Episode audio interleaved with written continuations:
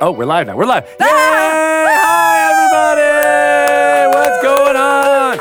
Welcome to the Talk of Dragons. Welcome to the Talk of Dragons. Tyranny of Dragons is the product we're going to talk about. Tyranny of Dragons is the talk. It's the talk of the Forgotten Realms. Welcome to this Dragon Talk of the Realms. yes. That's what we're calling it from now on. Dragon Talk of the Realms. It is. Uh, I'm Craig Tito.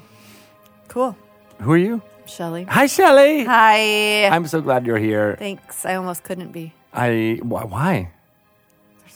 I don't know if you're paying attention to all that's happening across the aisle. What's happening in the UK?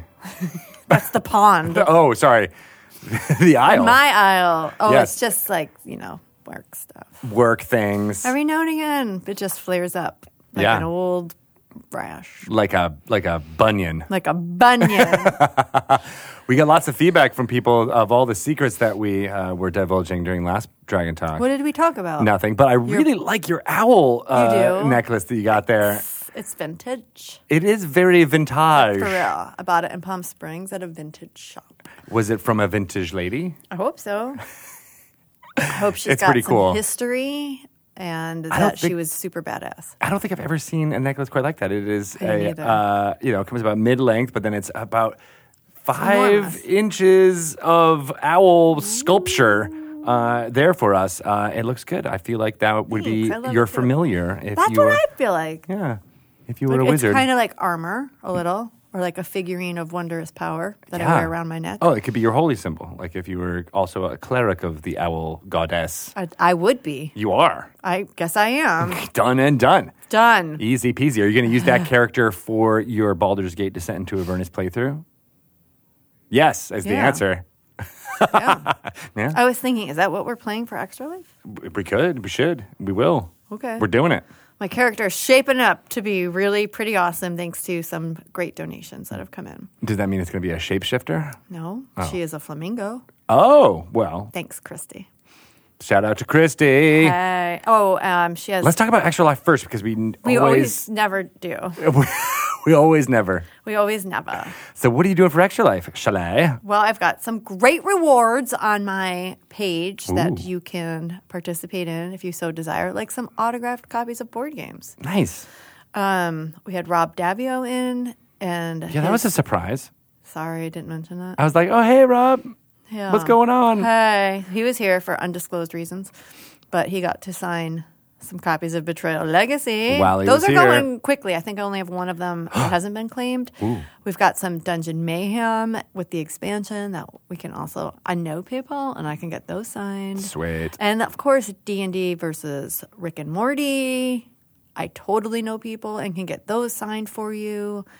You can still. Um, I actually have a great flaw.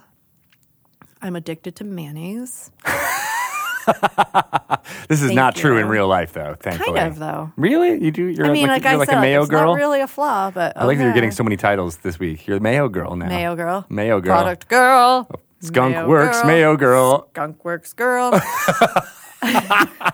dun, dun, dun. flamingo girl. I feel like we should Um, get uh, some comic book writers to create this hero. That this could be like the fan art that I've always wanted. Oh, Shelly wants fan art.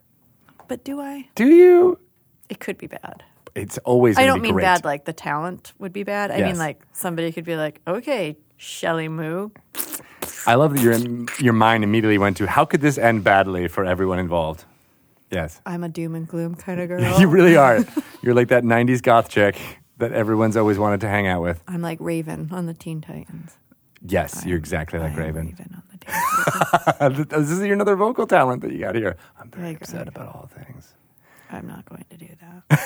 This is- See, that's what she'd be your owl uh, priestess character. She would. for uh, for Descent into Avernus. I think Although that we I, could do. it. Starfire is really my favorite. And Cyborg, You got a lot of favorites. if we're going to talk about Teen Titans. I was trying to move away from. This also talking about kind of Teen sounds Titans. like um, the Sweaty Balls people. it does a little bit. Be like, mm, that's very good. Yeah, That looks delicious. I can't wait to put those I in really my mouth. like your sweater. we are so talented. Very good. Uh, What are you but doing Extra for Life, Extra Life? is, of course, a charity where we uh, raise a lot of money for the Children's Miracle Hospital Network. Here in Seattle, that means the Seattle Children's Hospital. We've been doing it for seven years. We've raised more than half a million dollars over the course of Yes. that time for the kids, and we're doing it again this year. And uh, we're really excited about it. So I've got uh, mostly Dragon Talk related things up on my page. Whoa. If you send in $100 donated to Extra Life through my page, I will read uh, aloud some fun stuff for you. Shouting out to your friends, to your gaming group, whatever you want, 100 words worth within reason. I'm not going to say anything gross or offensive.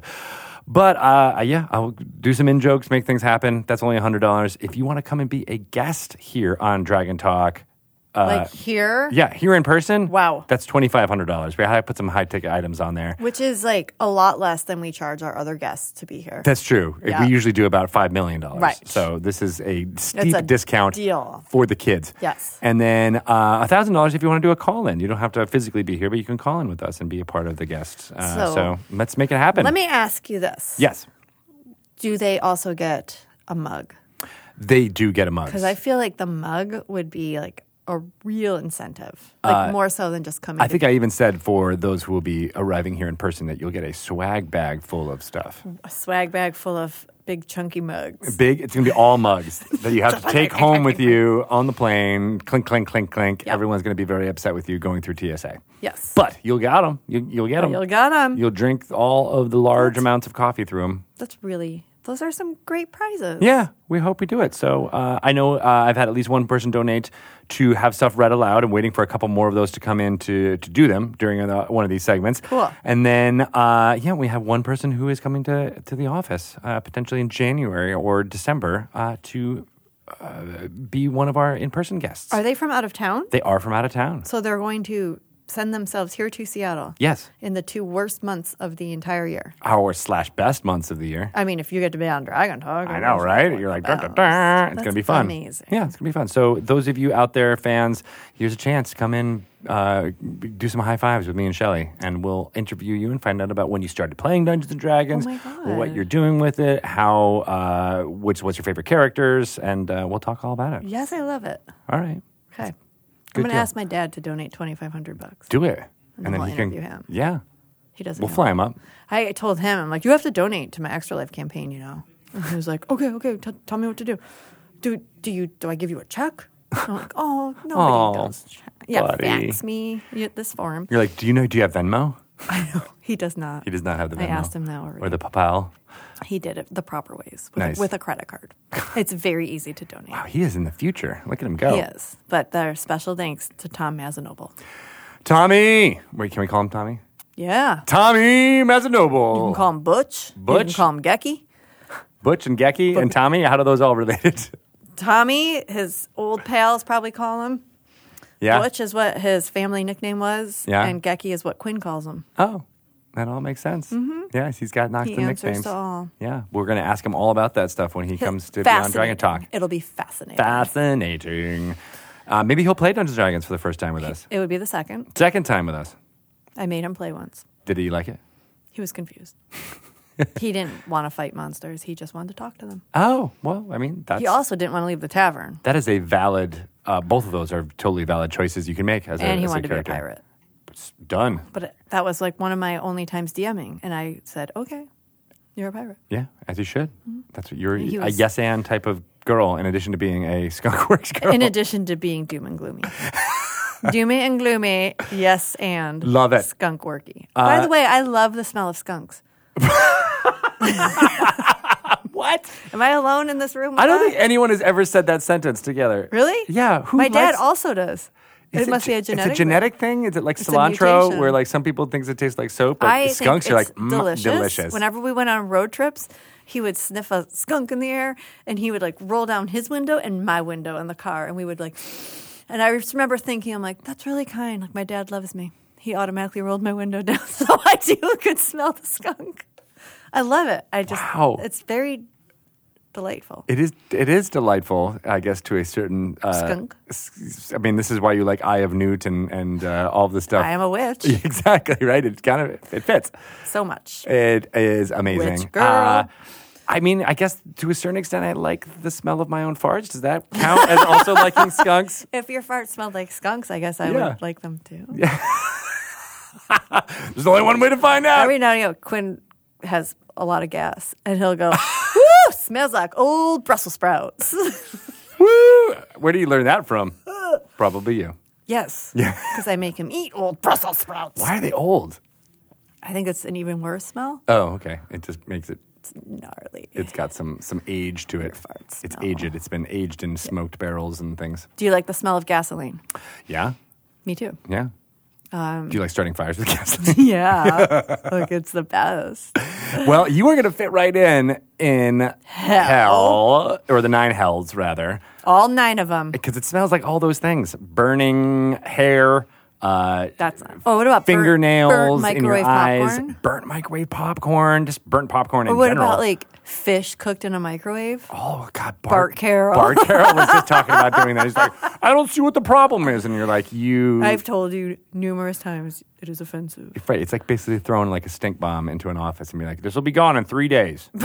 oh, what's the big deal? Yeah, I don't get it. Whatever. Also, like the person who cooks their food in that microwave after you, Yeah. now their food smells like microwave Th- fish. and they are in hell. They are in the nine hells is by hellish. doing that. Yeah. Yeah. So all of these uh, topics of conversation you should incorporate with your D and D It- campaign. Like the more we talk about the nine hells, the more I think I really think I might want to be a dungeon master. yes, yes. Bring it to life. Yes. Did you like my crab hands? I, I thought those were castanets, but okay. like it's a crab playing castanets. Can we talk about this Chiasta. for, just for a hot second? What are you want to talk about? yes. Your asthma. I owe him an apology. You have to write an apology letter for I have to him Uh, write to. an apology letter to Bart Carroll yeah. because we made fun of him so bad He was very mad at the two of us. that we laughed. We made Liz laugh herself into a headache. Oh, really? That happened? She got a migraine from it? twice. Twice. So we were in a meeting, Bart Carroll, she- uh, Shelley, and I, and Bart had to leave to go to, you know, most people would just say, I have to go to a doctor's appointment or, or something like that. But what did he do? He said, "Liz, I gotta go to." a- He can't even get it out. He was like, I gotta go to a asthma doctor. my asthma. But the way he said it, it came out super nerdy. I gotta go to my my asthma. He like pushed appointment. up his, his glasses that had the tape in between them as he was doing it. And the Not- pocket protector fell out. Not making fun of people with asthma. I'm c- just very straightforwardly making fun of Bart. Uh, You're making fun of your husband. I Yes. think that's an important Yes, it's a distinction. very im- important distinction. right. He's got a very good sense of humor because he tolerates a lot of mockery. That's the best quality in the spouse, I think. Because even Quinn gets in on it. Yeah. Like one time Bart was, was choking on a sausage McMuffin. It's funny to but he like really quietly. This is why it's good to watch the live stream so you can see this. So we're like shoving McDonald's food in our faces, and all of a sudden Bart just goes. It's like really quietly, his eyes got big, and he just was like swallowing a lot. And then Quinn goes, "What's wrong with Dad?" And I'm like, "I don't know. Just keep keep going." And then Bart finally was like, "Oh, I was almost gonna choke," and we were like, "Oh, we didn't realize that." But so then we just started making fun of him, like, "Quinny, Quinny, what does Daddy look like when he chokes?" And then Quinn would just be like, like, make- his eyes really big. And then it happened again. Like the that same sausage Yeah, it's McMu- the same McMuffin. Oh, and no. Quinn goes, He's doing it again. Look at this guy. come on. And we are like, Bro, come on, man. Get out of the car. Like, you're bothering us. Uh, I, Bart's not watching this, is he? no, not at Okay. all. He's at the, he's at the asthma doctor. uh, so this is all good stuff. I think there should be more, uh, you know, people making uh, uh, fun of choking in general. Choking and asthma. Super Yeah. humorous in our household. exactly. Um, I'm going to And hell. all these things you need to eh, absolutely use when you dungeon master. These are th- these vivid descriptions that we are getting If are you important. were playing with Bart and you were like, You are now in like the third rung of hell. And you left your inhaler in the second rung. What do you do?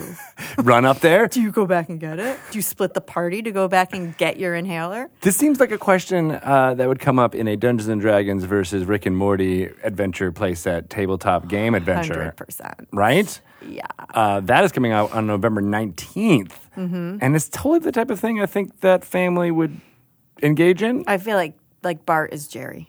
Really? We're kind of turning him into Jerry. I mean, is that is that good? No, it's not. It's not good. I should probably stop. Right, Pelham? He's like, don't, he's like, don't bring Don't me into stop this. on my account. I'm going to get in trouble. So November nineteenth is A big uh, day. a big day uh, because it is also uh, when uh, D and D versus Rick and Morty comes out, but it is also when Eberron: Rising from the Last War will be available everywhere. Two very different expressions of D&D. Extremely different, right? Different little shards of the multiverse Yes. are bound in those two uh, products. It sounded like you said shards and bowels. we are firmly not leaving our potty award-winning podcast. This is why we're winners. This is why we're winners. And we're going to win it again. all day long. Yep. Uh, so Eberron, Rising from the Last War, is a really interesting take on uh, fantasy. Most fantasy uh, delves into kind of medieval, feudal themes Yep. of that type of society. Uh, but Eberron explores one that's a little bit more modern, industrial. Uh, of course, there's still magic and fantasy elements within it, but it uh, ki- tackles a whole bunch of different themes, like uh, uh, monopolies of or, or houses holding monop- economic monopolies, spy agencies, newspaper. Uh, you know, national newspapers, citywide newspapers uh, travel between places using uh, galleons and uh, lightning trains and all that fun stuff. So Would you call it steampunk? no, I don't because there's not. It's not powered by steam. This is the distinction that's been told to me. Oh. it's powered by magic. So it's magic punk. I like that. Yeah, punk punkly magic. Punk the magic fantastic. Well, he- did he live by the sea? yeah, yes. I, In the land of Eberron, Eberron was the first setting I ever played in. it was it was it was birthed around when you had st- well, I guess not when you started, but like three or four years after you started here, 2000. right? When did it? When was it first? Three, two thousand Oh. three. Okay, I, Right. th- I started playing in 2006. Look at that. Mm-hmm. After hot after your uh, um, uh, internship at uh, Sub Pop Records.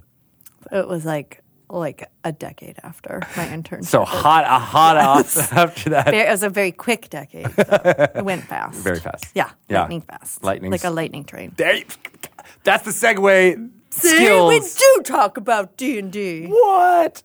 Uh, excellent. All right. So uh, those are all the fun things that are happening. We've talked about Bus- Baldur's Gate uh, and all the things around Descent into Avernus, Yep. including the uh, Dungeon Mayhem card set that's expanding with Battle for Baldur's Gate. Yes. Mm. I was trying to Oh, cue you sorry. into doing it. Minsk and Boo and Jahara. Very people good are playing it, characters. and people are excited about it because they keep telling me on Twitter, and I really appreciate that. I love the wolf form and bear form stuff with pretty cool. Jahira. It's really interesting take on. Yes. It's simple. You can still just do it with cards, but it's it's changes it up. Shapeshift.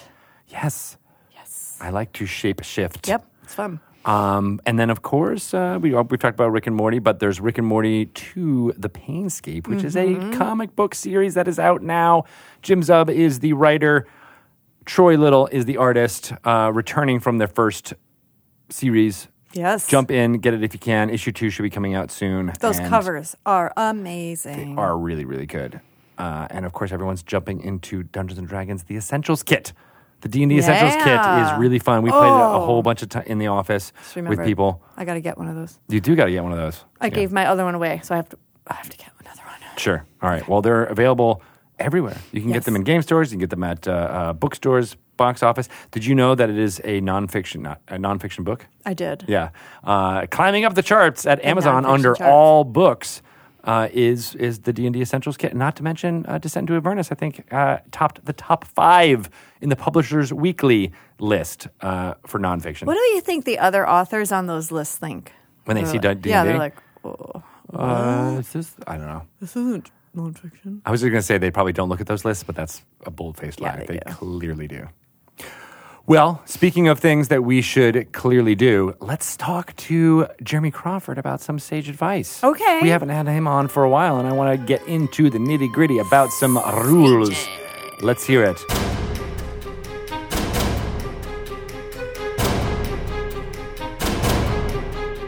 All right. Hello and welcome to Sage Advice. It's been a long time since we recorded one of these, but I am Greg Tito and I'm joined by Jeremy Crawford. And we are here to talk about fun little bits within the rules of uh, Dungeons and Dragons, which Jeremy, being lead rules developer, can expound on uh, very much so. And we're going to today talk on a topic beginning combat in Dungeons and Dragons 5th edition, uh, covering what it's like when two combatants mm, encounter each other, when a surprise occurs, how does the first round uh, initiative wise, or when to call for initiative, all of those things. Uh, so, so Jeremy, when, when do you begin combat? I begin combat when people start fighting. Now, that sounds super simple, but we're having this talk because often you'll have in a group that vague moment of like, is it now? Did the fight start now? Here's a great example. Yeah. First, the, the obvious kind. You have the group of adventurers. They see down the hallway the group of goblins. The DM says, roll initiative. Easy. Yeah. But then it gets trickier. The characters are at a masquerade ball. They've just spent, uh, thanks to the players being enthusiastic and in character, schmoozing it up with the NPCs for 15, 30, maybe even 45 minutes of real time, people using funny voices. And someone suddenly says they pull out their dagger and stab somebody. Uh, those are always the trickier moments. And you see this in some live games. This has even happened in uh, recent uh, Acquisitions Incorporated episodes that I've DM'd, where you'll have this role playing scene that will suddenly, because of a choice somebody made, transition into violence. And the question is often for some groups, how do you manage that transition? Because it's not as smooth as, again, we open the door, there's a gelatinous cube fight. Although, usually with a gelatinous cube, you discover it's there uh, from the inside because you had just accidentally walked right into it. It's a horrible example, but no, I, I get what you're saying because you want to uh, f- figure out a way to transition in a way that feels natural but doesn't uh, mess up with the way the rules are set up. Exactly. So, one of the things that will often throw people is that if you play the game sort of by the book, even if, all right, we're at the masquerade ball and I suddenly realize this person who I thought was the Duke, I just now figured out is actually a devil impersonating the Duke. Out pull, I pull my my blessed dagger and stab them. Now, running with the narrative and being excited as a player, I immediately want to grab my d20 and make an attack roll and deal damage. But the whole system assumes that the instant the narrative transitions to violence, that everything suddenly pauses. It's almost like if you're watching a movie, and I've even described this as a DM before, it suddenly slows down. You know, you think of the, the old, uh, uh, the first Matrix film when they came up with that technique called mu- bullet time, Yeah. where suddenly you see the bullets tracing through as soon as that dagger comes out, players, in a way, you can kind of train your own expectations about what should happen next. If you get into the mindset of us, when you tell the DM, I pulled my dagger out to stab, you're signaling intent, but you've not yet stabbed because the instant you intend to engage in any kind of battle, initiative needs to happen because suddenly everyone else needs a chance uh, to act, to respond, to get out of town, uh, to do whatever it is they want to do. And there are so many things in the game that really rely on that bell being run, rung of it's initiative time. Yeah, and I think if you if you ignore that, and you you can as a DM, of course, if it feels justified, but if you ignore the call for initiative when that violence begins, you're ignoring a large part of you know uh, having a high dexterity or having you know class features that improve your initiative. Uh, you know, be, the impact of that, or having a, the monsters improved initiative be a factor in what that's happening. And so I, I really like your analogy of like the, the, the drawing of the dagger or the pullback of about to stab is actually the inciting thing because then everybody gets a chance to potentially react. It's almost, and it is like a, it, it's a pause moment where it's like, okay, who is going to be able the first one to act Right. in this situation? Now, many players will sometimes say, but I'm the one who started it. Shouldn't I get to strike first? Right. Not necessarily. You were certainly the one who pulled out your weapon, but someone else in that scene might actually have faster reflexes than you do. They might, out of the corner of their eye, see that knife going back and they might cast a spell before you actually strike. Uh, that's a part of the fun uncertainty of the game. That's one of the reasons why we roll initiative. We roll it not just to have a moment of sort of almost like bookkeeping at the start of combat, it's actually to inject this exciting bit of uncertainty that no matter how many battles you've been through in D&D, you never know. Are you going to go before them? Are you going to go after? Are you going to be right in the middle of the pack? And where you are in that order can significantly impact not only what you do, but how the entire fight unfolds. And that's why it's important to not try to jump over that step. And so, even though you are the one who incited, you had the inciting action that triggered combat, just remember you're signaling intent, you're not actually stabbing them yet. Yeah. Um, now, the game has a mechanism in place to represent if you truly took everybody off guard. If you did, if nobody saw this coming, that's where surprise comes in surprise, partly because of how it has worked in previous edition uh, editions of the game, sometimes can get a little sort of mixed up for some groups. You'll, uh, one one sign of this sometimes for me is when I hear people referring to a surprise round, uh, because in in previous editions of the game, not every one, but uh, in some editions, there has been this thing called a surprise round that sort of existed outside the regular process of combat. In fifth edition, there is no surprise round, there's just combat.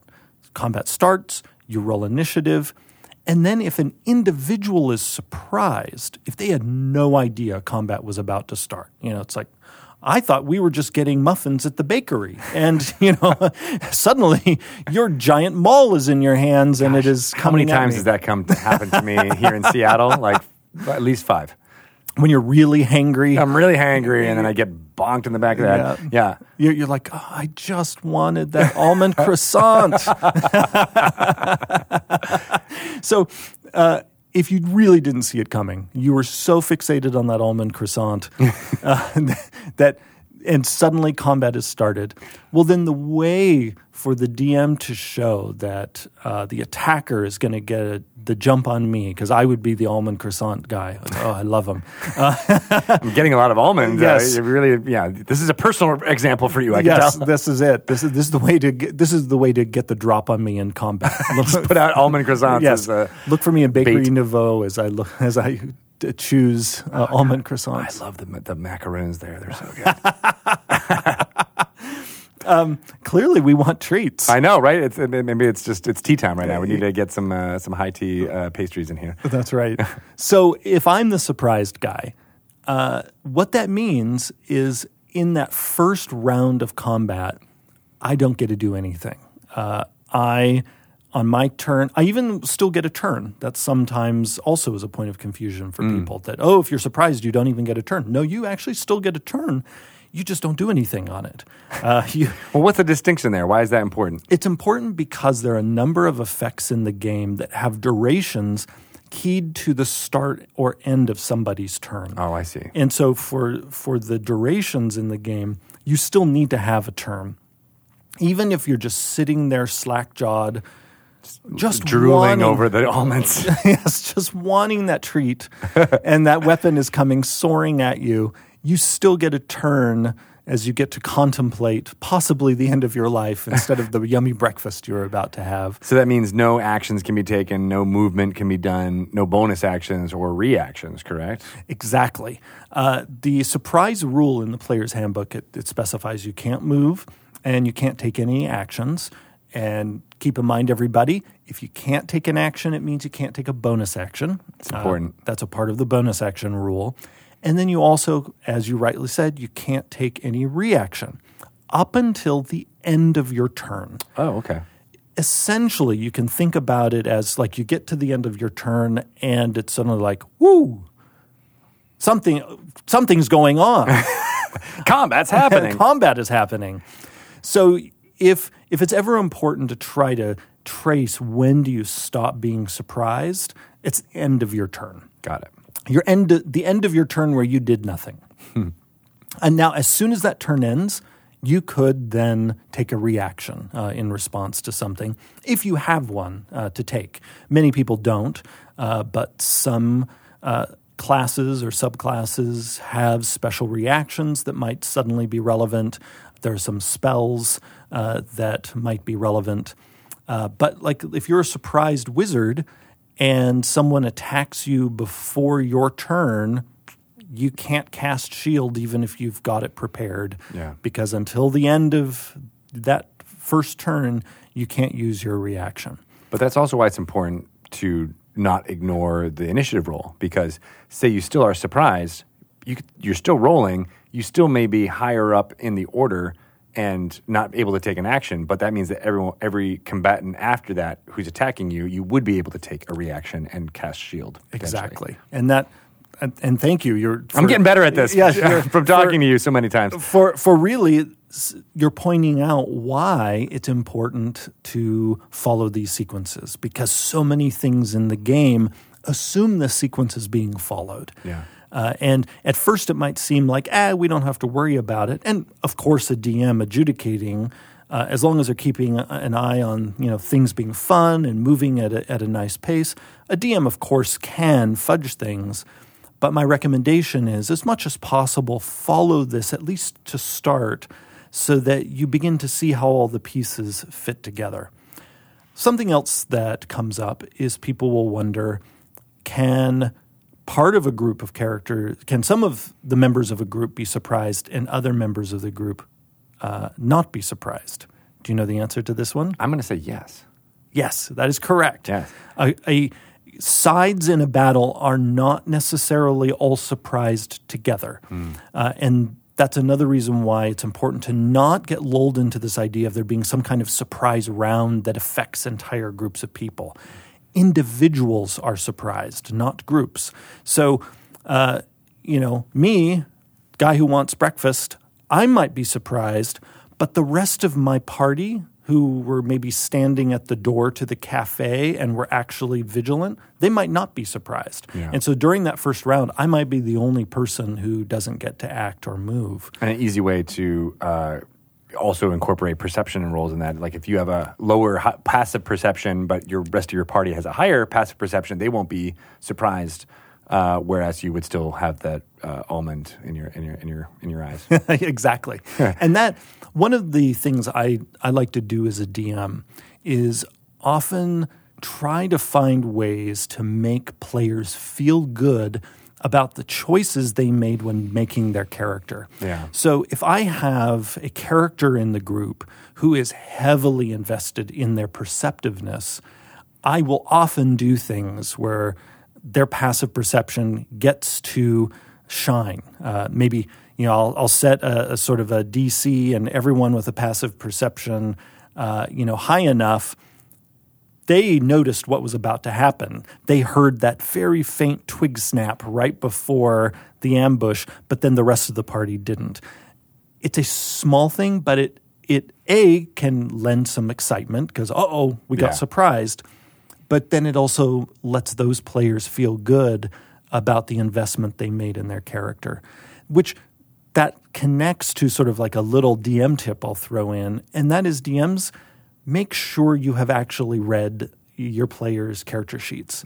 Uh, not because you need to police how they run their character. Uh, I, I tend to have a pretty light touch as a DM in how players run their characters, but I like to read their character sheets to make sure I'm building in as many hooks as possible to make the players, again, feel great about the character they're playing Yeah. uh, because in this co-op game, even though I do like to, you know, have the players sometimes on the edge of their seat and they might be scared for their character's welfare, I want them to have a good time and to feel like any time they've invested in detailing their character uh, was not a waste. And there's nothing that's more frustrating as a player too, where you're like, "Hey, I've created this entire concept of my character around stealth and surprise, but my DM will never let me have any surprise." Like, Right. what the? You know, it just it, there's something just really.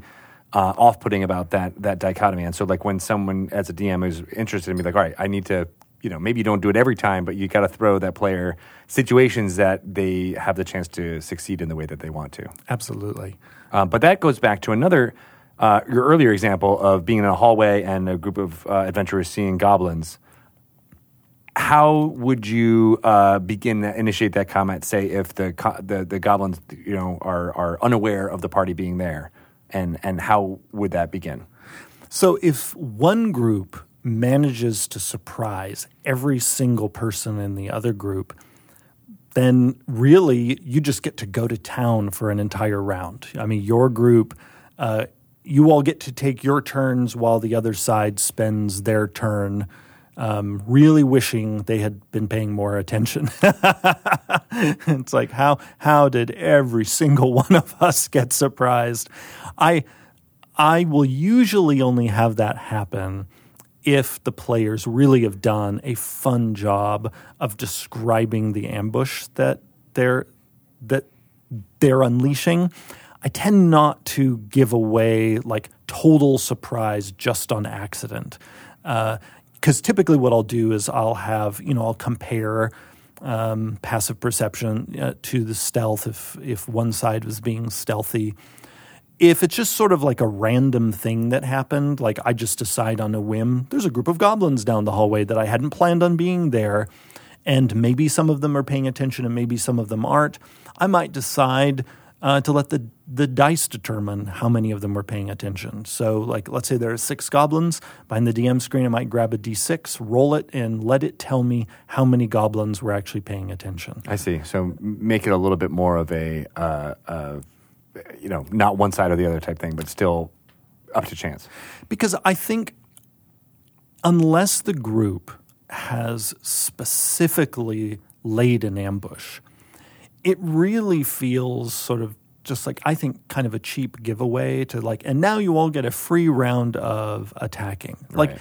that might be fun the first time it happens, but it starts feeling sort of like a slaughter. Yeah. Whereas if you were clever and you know you laid this ambush, you you figured out how to get the drop of them. I love to reward that. Um, but I don't. I don't like to just sort of randomly, and now everyone just sits there as you carve into them with your weapons. I mean, it just sort of there's something gruesome about that. I mean, granted, there's a lot of co- there can be a lot of combat in D and D, but again, it, I like I like so often to show how one choice leads to uh, one outcome and another choice leads to another outcome. Because one of the beautiful flexibilities we have with D and D is showing uh, consequence of showing that player choice really matters in a way that isn't possible in any other game. Uh, in a tabletop game with you know a, a game master you know, nudging things along in response to the choices the players make, you can give them a sense of influence in the world that is really uh, remarkable. And and so a part of that is I like to not have too much that just feels sort of disconnected. And then if I do want something random to happen, I make it truly random. And that's when I let the dice decide. That makes sense. And I especially, if I'm going to do that, if I'm going to let the dice decide, I often like letting the players roll the dice.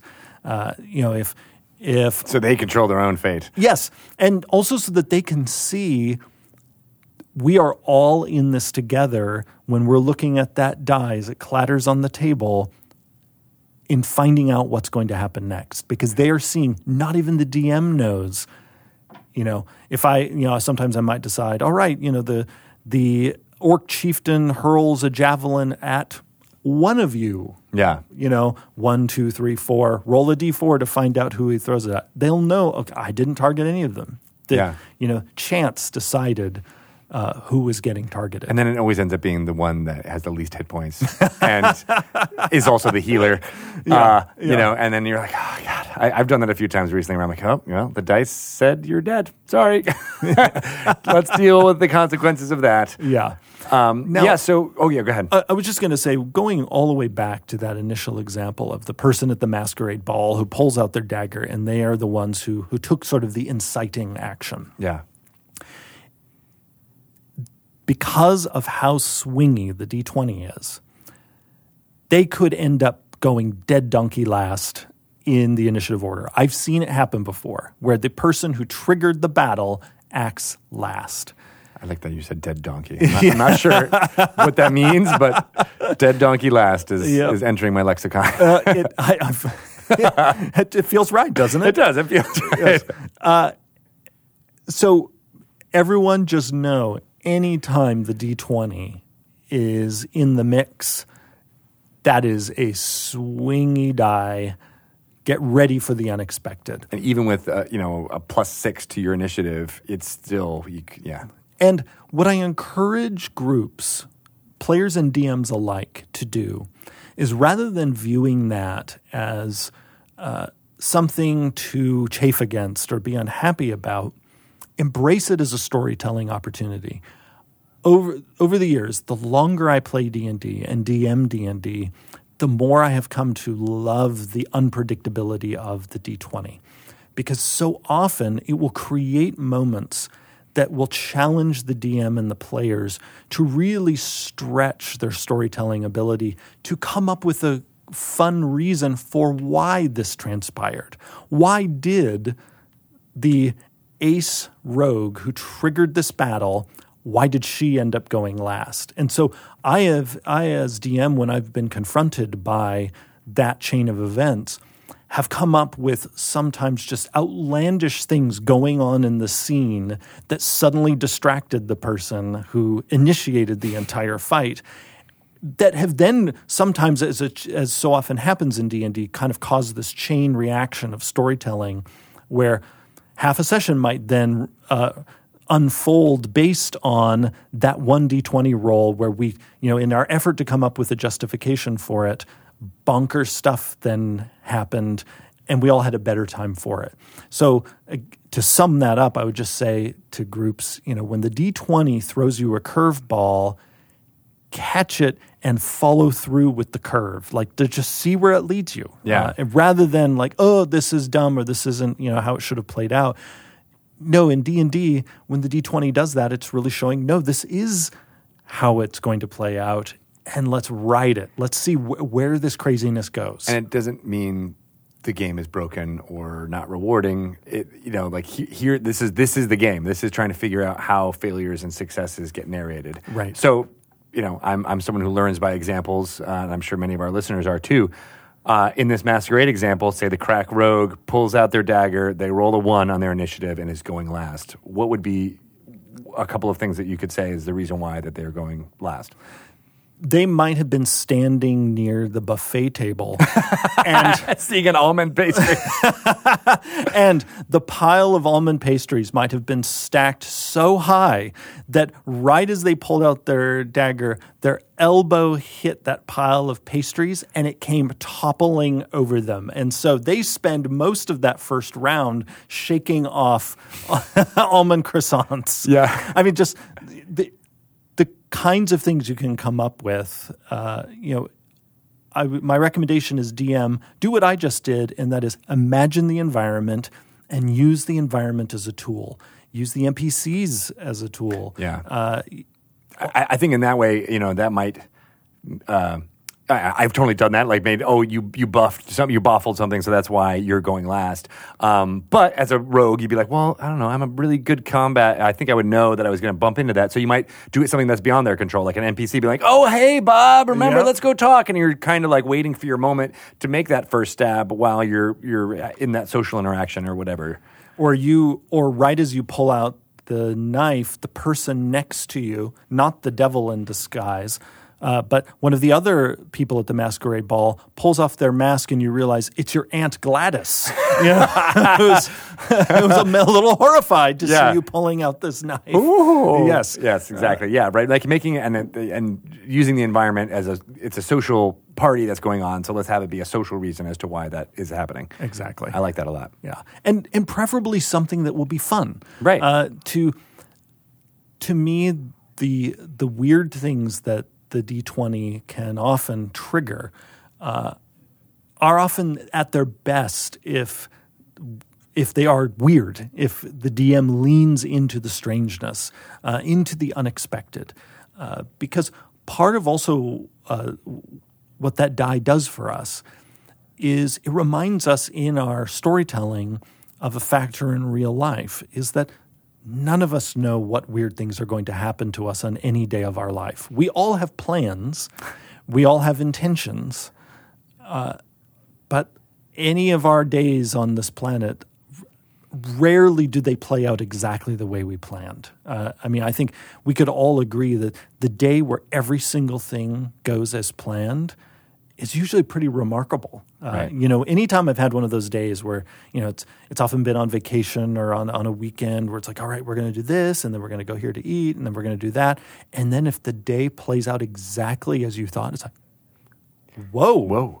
Uh, but even then, there were probably small, unexpected things that might have occurred. Yes. And that's why I think, you know, movies like Groundhog Day or something like where people are caught in a loop, that can feel uh, like a sort of hell. Yes. That's not real. That feels like you're in something that is, um, you know, punishing you because it's so alien to what our normal experience is. Exactly. Because our normal experience is I can intend for this to happen, but chances are something unexpected is going to happen and I'm going to need to adjust. Yeah. And D&D is always asking us to adjust. Uh, and not just players, the DM too. The DM is is in on this fun ride, uh, especially if the DM embraces it, to roll with the unexpected that that the dice produce.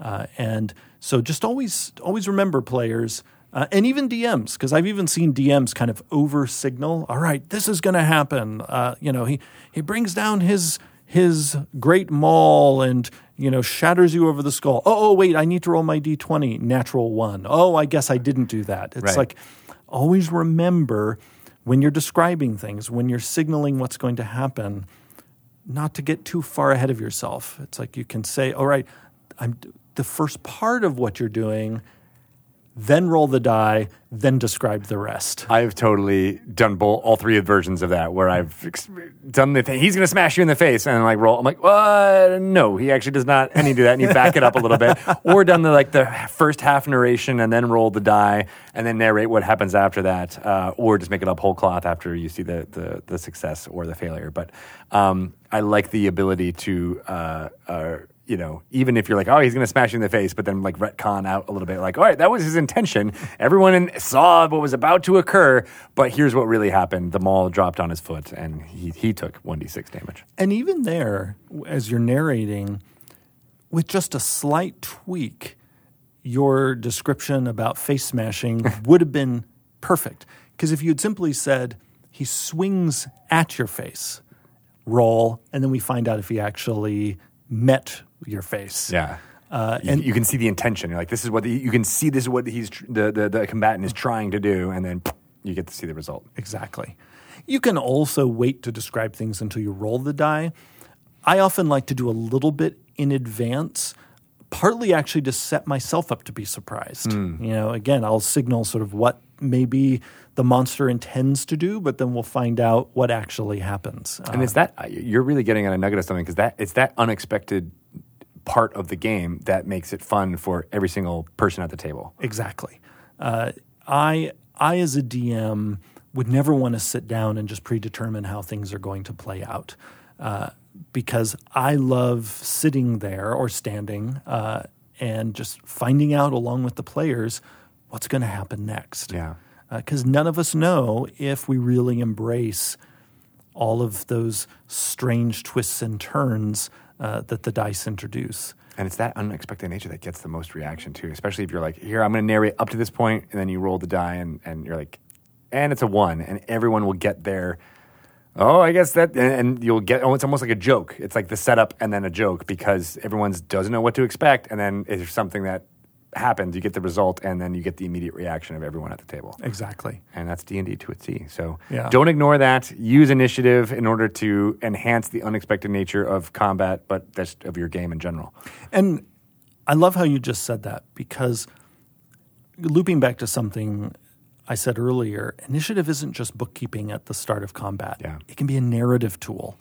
And anytime the dice are rolled, not just for attack rolls, ability checks, and saving throws, uh, but also for highly specialized roles like initiative, which is, I mean, technically it is a dexterity check. Uh, it's always a chance to narrate and not just one, two, three. You know, this is the order that this battle is going to go in. Now, something else I want to talk about real quick about the start of combat. Yeah, And this again has to do with trying to keep in mind that in D&D often you can express your what you hope is going to happen, but it's only usually when you roll that die, unless the DM just says, "Oh, the thing happens." It's only when the die is rolled, uh, or when a certain gate is stepped through in the rules, that you'll know for sure what's going to happen. And so the bit I'm thinking of is people often want to ready actions before combat is even started. The ready action is an action you take in combat, full stop. Uh, so there really is no such thing as readying before combat has started. Now, when even though I know that, I will rarely tell a player who says, "Okay, you know, all right, I'm creeping down the hallway and I I ready to fire at somebody who, you know, comes into view." Even though I know they're thinking of the ready action in the combat rules, I rarely correct them. What I take that as is their version of signaling to me their intent that they are alert. And so, usually, then what that means is they won't be surprised at my table. And so, even though I will not have the mechanics of the ready action play out, I will still reward them for thinking in advance and also, again, for signaling intent. And that is an important bit of being a DM. Players will often say things in a rulesy way that are not the actual rules that are and how- not the actual rule. I recommend to DMs don't get hung up on that because often our job as dungeon masters is to discern intent and then we will let the group know when it's relevant which rule to use. It's one reason, one of the reasons why that approach is one of the reasons why I actually find it super easy to teach D&D to people who've never played it before. I actually find it easier to teach people how to play D&D than most board games because after I tell them what the different dice are so they'll know what I mean when I say roll a d4, I really just tell them on your turn, describe what your character does, and I'll tell you what rule or what bit of your character sheet is relevant. That's usually all people really need to know to get going. Yeah. And then most of the rest of the rules you can actually describe as you go along. As long as a DM, you are committed to doing your best to understand the player's intent and take that intent and match it up with the appropriate rule. Uh, and then again, let the dice uh, determine where things go. And it's because I have that perspective that even though and because it, it happens a few times a year, especially if I run convention games, it won't it will not be combat and someone will talk about readying an action.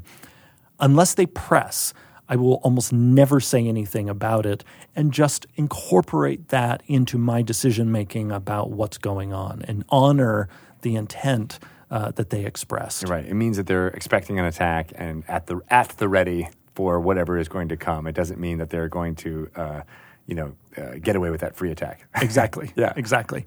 Now, people might be wondering, well, why not let people ready outside combat? A DM could certainly allow that. The reason why we didn't design the game with that being one of the core assumptions is quite honestly, we don't want that level of mechanical detail outside combat. Uh, the ready rule has a lot of uh, conditions in it, uh, not conditions like being grappled or prone. What I mean is, you know, Things in order for it to occur. Exactly. And there's there's quite a bit of specificity in that rule. We generally don't want that amount of specificity to be weighing upon the narrative, except for those times when it really matters and time has slowed down and slowed down so much that you're playing, you know, in six second increments, which is, you know, what's going on in combat at that point where you know things are heightened and you know it's a life or death situation okay then those sorts of details uh, are great and the game is built to care about them at that point but when you are really narrating exploration and social interaction and might just have a few die rolls here or there we generally try not to have kind of the full weight of the rules gorilla you know, beating its chest in the scene. We want the scene to just move, uh, and for the DM to hear your intent and then match that to a rule. Uh, and Now I that have an image of you as a gorilla just showing up at every single game where people are, are trying to argue about rules. You're like, it doesn't matter. I'm like the I'd be like the Kool Aid guy breaking through the wall. Yeah, but it, but but in gorilla form, but with my glasses on. and then you say, follow your bliss, man. Yes, exactly. Always follow your bliss. and, and and I mean that uh, for the whole table. Yeah. Uh, it I I sometimes will see people they'll they'll hear one of us talk about, you know, the DM is the final adjudicator and it's like, but what about the players? And again, it's a co-op game. It's about everyone Yeah. having a good time and about us matching our different forms of fun up with each other. Uh, it's about listening to each other, uh, using the game in a way that pleases as many people at the table as possible. And that is never shown as at the beginning of combat. Like, what's the topic of this sage advice? Uh, just to bring it all back to uh, to what they yeah. So uh, uh, th- I, I I feel like I know a lot more about how to to kind of as I've been dungeon mastering a lot more uh, uh, how to get that going. So thank you for for expounding. Um, if people wanted to get in touch with you about more uh, ways to uh, follow their bliss, how could they do that? Uh, I'm uh, reachable on Twitter at Jeremy E. Crawford. Excellent. We have to get you in more often and do more uh, uh, sage advice. I always, uh, it's always a joy uh, to, to talk through all these things with I, you. I always love being here. Uh, thanks a lot. We'll, we'll, we'll come back with more soon. All right. Bye, everyone. Bye, everybody.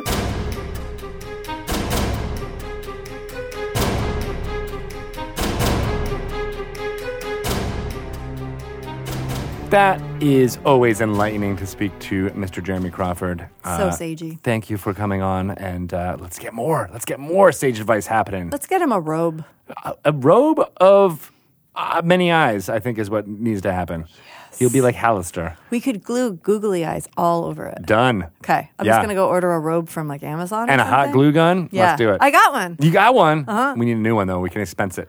and I got oh yeah yeah, and I got a staple gun. Sweet. That might be a little itchy for him though. That's you know, but that's the uh, price you have to pay Done. when you are a sage advice And man. you are the sage. exactly. Uh, so before we get to our interview, I wanted to shout out everything that's going on with podcasts into Avernus. Yes. we released several of these episodes, seven in fact, uh, over the. Uh, on our other feed, Dungeon Delve, uh, which is another RSS feed that we've been putting up, live play Dungeons and Dragons podcasts. Uh, the amazing Victoria Rogers from The Broadswords and Daniel Kwan from uh, Asians Represent put together a continuous story uh, with about with like I said, seven other groups um, uh, that strings together a race through many of the different planes of the D&D Oh. multiverse to find Lulu, the Hollyfant. Oh, I would get in on that. Yeah, the, the, the coalition of Cute. concerned celestials are looking for Lulu. Oh, I And love they send it. all of these groups and uh, they kind of, you know, take the story baton and go through the plane of ice or the plane of uh, Oh, uh, that's uh, super other areas. cool. Uh, ending, of course, in the first layer of the Nine Hells. Hopefully in Lulu's arms. Yes, and I want to give a special shout out. So you definitely go wa listen to those. Uh, again, it's on the Dungeon Delve RSS feed. All you can download all of them now, and hopefully you'll find some new podcasts that you might love to listen to. Uh, they have their own ongoing stories that they are participating in That's and really are cool. really fun. Um, but I wanted to thank Victoria Rogers because she had a hard drive malfunction. uh, uh, and lost many, many, many audio Oh, files no. within it. One of which was the episode for this podcast into Avernus, and she burned all of the midnight oil, uh, including uh, you know several uh, you know pentagrams worth of creatures, uh, blood to. Get her episode done, and it is fantastic and worthwhile. Uh, and I know what it's like to lose that type of project and never be able to recover That's it and get it awful. back. And uh, so, uh, she did. Shout out to Victoria. Good job, Victoria. She's been working on putting together many of these podcasts Yeah. uh, and uh, is instrumental to the community. So thank you. Go listen to it uh, and get more information about what's going on in Baldur's Gate Descent to Avernus from all of the glory within. Shall we make it so? Make it so. All right, we are going to now speak to Chris Perkins Yay! and Wes Schneider Yay! uh, about Tyranny of Dragons now. We have some amazing people here to speak to. We have Wes Schneider. Hello. Hello. Yay! We have a live studio audience. Woo! Yeah! Oh, look. Wes, am I here? Oh, we got a huge fan of you Up out to there. three people in the audience. Five of people are here. Here, and you can put this right in your mouth hole Oh, It's if you can. theater of the mind. Yay! Yes. Uh, and then we have Mr. Chris Perkins. Hi. Oh, I love Milo. Yep. Oh, we got a big fan of your dog. big Milo fan. I love that you have to tell the joke after you do it. You're like, oh, by the way, they like Milo. I can They bring my don't dog know. next time. They don't. They, what? Could I you? can bring my dog next time. what? yeah. Can you? Let's do it. Yeah. Yeah, we'll bring our dog to podcast day. Can he? Can we interview him? Sure. Okay. You guys have just scripted like three special ses- sessions with Chris, like We have. while we've been here. I know. That's how this We're gonna works. bring Yeah, you back. Gonna bring you back to talk to your dog. Can you? Um, I don't talk to them normally. This is the Oh. only chance we get. Oh, That sounds nice. Wow. So uh, this is On every your show, no less. many of Is it- Dragon oh, Talk listeners' introductions to Wes. This is this is the, uh, the the the straight fire that we get here in the office. That's right. This is the banter that you usually have to be sitting within five feet of me to get. Exactly. Uh, so I'm going to tell you again. You got to be up on the microphone, yeah, or yeah. else uh, uh, Lisa will get mad at you. Uh, t- t- don't be comfortable. I've got. Yeah, no, exactly. Yeah. Try to sit up straight, and uh, Lick well, you it. can move it anywhere. You just, you know, I, the, apparently you're in the area that's the hardest to get to Okay. with the uh, Okay. with, the- Sorry, with the Mom. arms. I'm sorry. Uh, so yeah, who are you? For anyone who doesn't know, who is who is Wesley Schneider? Absolutely. Uh, uh, I'm Wes Schneider, as was stated already.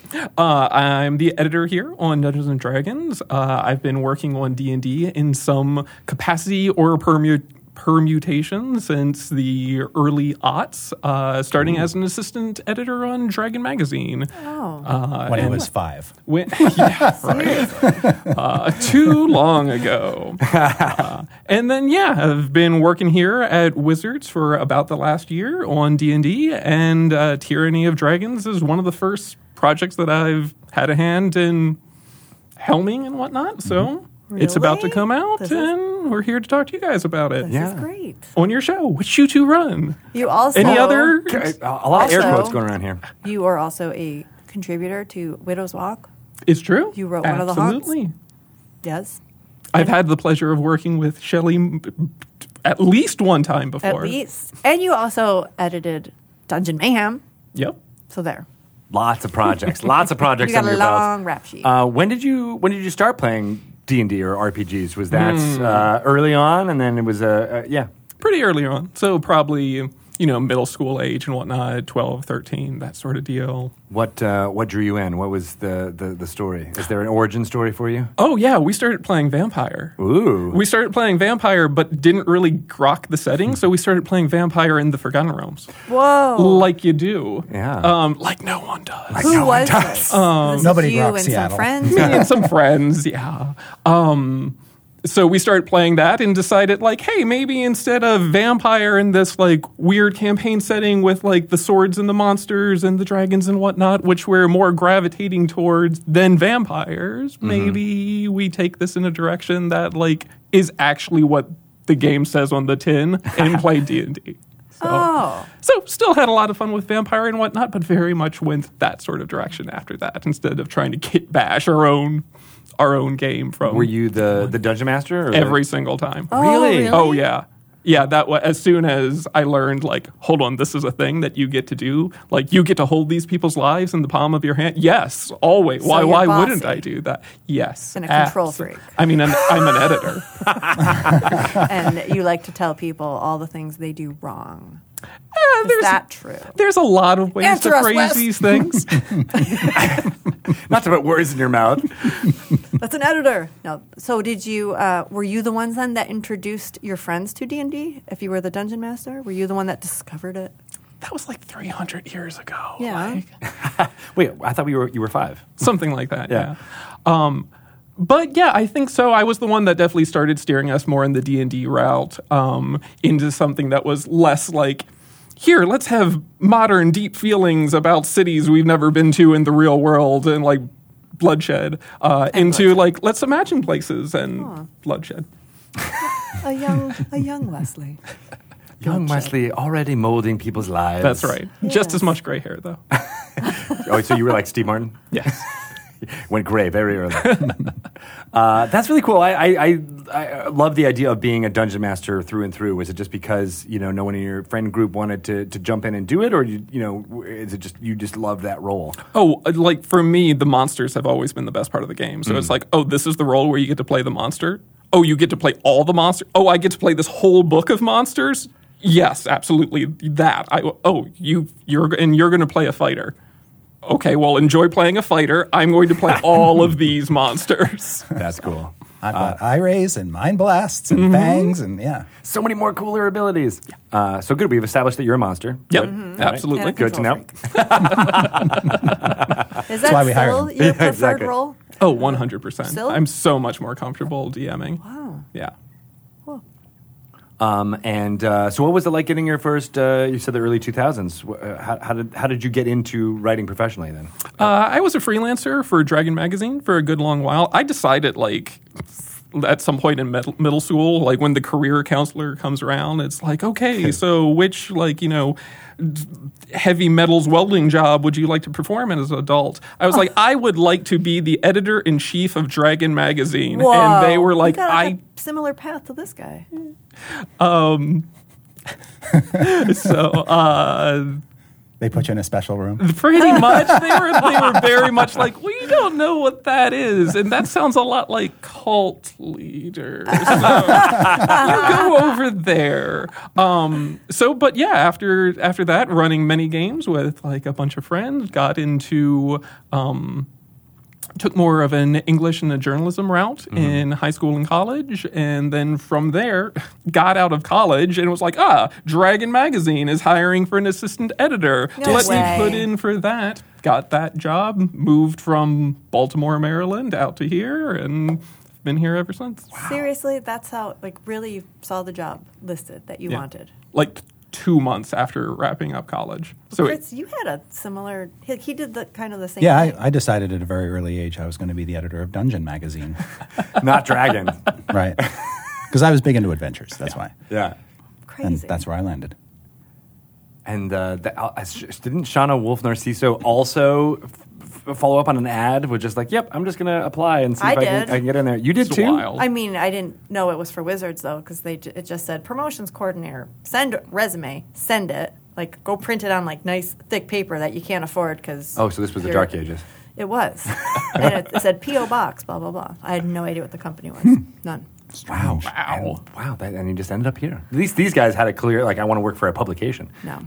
I just wanted a job. I didn't have a career counselor come around in middle school or high school You didn't or scare them? college. This is how I ended up as a theater major. Nice. That sounds fun. I can relate. But it's practical. I mean, here, right? Yeah. Yeah. Yeah. I mean, many. So many you're years you're later. putting you're flexing your theater muscles. totally. Yeah. Yeah. All the voices that you're throwing. Mm-hmm. Yeah, it's all right here. Theater. Wait, I had a new one. I have a new voice. Oh, I'm too scared now. I don't remember how I did it. This was just like school. this happens more often than you think. I'm, I'm Raven from Teen Titans, right? It's Raven. Do you watch Teen Titans? No. Oh, We're I gonna s- nailed it. It's I like- nailed it. It's got some Daria in there too from uh, MTV. I don't know Daria. You never watched that in the No. nineties. Well, anyway. Anyway. we digress. Back Uh, to- back to uh, Tyranny of Dragons. So uh, it's been five years since Fifth Edition came out, which is insane. That's a real sentence that just came out of my mouth. Uh, what was it like? I mean, we've talked a lot about developing the core rule books and stuff like that, but these first adventures uh, and and uh, how we wanted to focus on on dragons. What was that all? Oh, it's all such a blur because by the, as this dragon story was getting life breathed into it, Jeremy and I were in the throes of pushing the core rulebooks and the starter set out the door, yeah. which is why we turned to Kobold Press to help us execute on the adventure. Yes. So Tyranny of Dragons was the name of the campaign, and the adventures were called Horde of the Dragon Queen and the Rise of Tiamat, as many people know. It was it I don't remember exactly the circumstances that led to us splitting the adventure into two books, except I think it was a work effort thing. That it would have been it would have requ- been too much of a demand, really, for us to coordinate with Kobold and get a big book out when we could stagger them out separately. Right. So it was originally conceived as a single unified Volume. story, but we, we split it up for, for practical reasons, and that allowed Kobold the time to give it the attention that it needed and for them to ramp up their resources because they had never done a fifth edition product before. They had That to was all digest new the to new them. rule set, um, get people on board with that rule set, and then deliver an adventure that was pretty ambitious. It was it was touted at the time as Dragonlance in the Realms. And the reason we chose dragons, of course, is because the game's called Dungeons and I was Dragons. gonna ask. I and we was- wanted I our wanna make first an big story assumption. to have some Dungeons and Dragons in it. Right, and So- some ampersands. Yeah, we may have gone a little heavy on the dragons, uh, but they're there. Um, a whole bunch of them, including the the big mama dragon herself, Tiamat, um, who had been bitching at us for years to feature her in a story. so Right. I it can was, do that. oh, yeah, when you have five dragon heads screaming at you, use me, Why did it take you so long Eventually. to listen to her? because she's in hell. So And Mm-hmm. she was then, right? yeah, Yeah. Yeah. Uh, but in Tyranny of Dragons, she she gets out or almost gets out, gets as close to getting out as she's had in many many years, and that's kind of what the story is about. It was crafted as: Can you keep T- Tiamat locked away in the Nine Hells, or will the forces that support her succeed in bringing her into the world? Nice.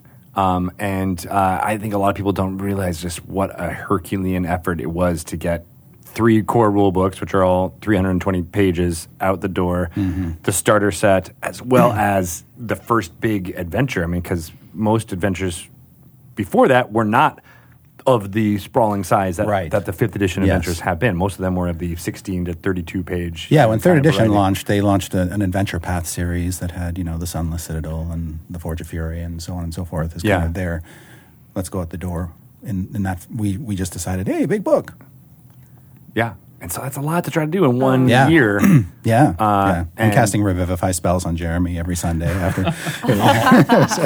he died every weekend.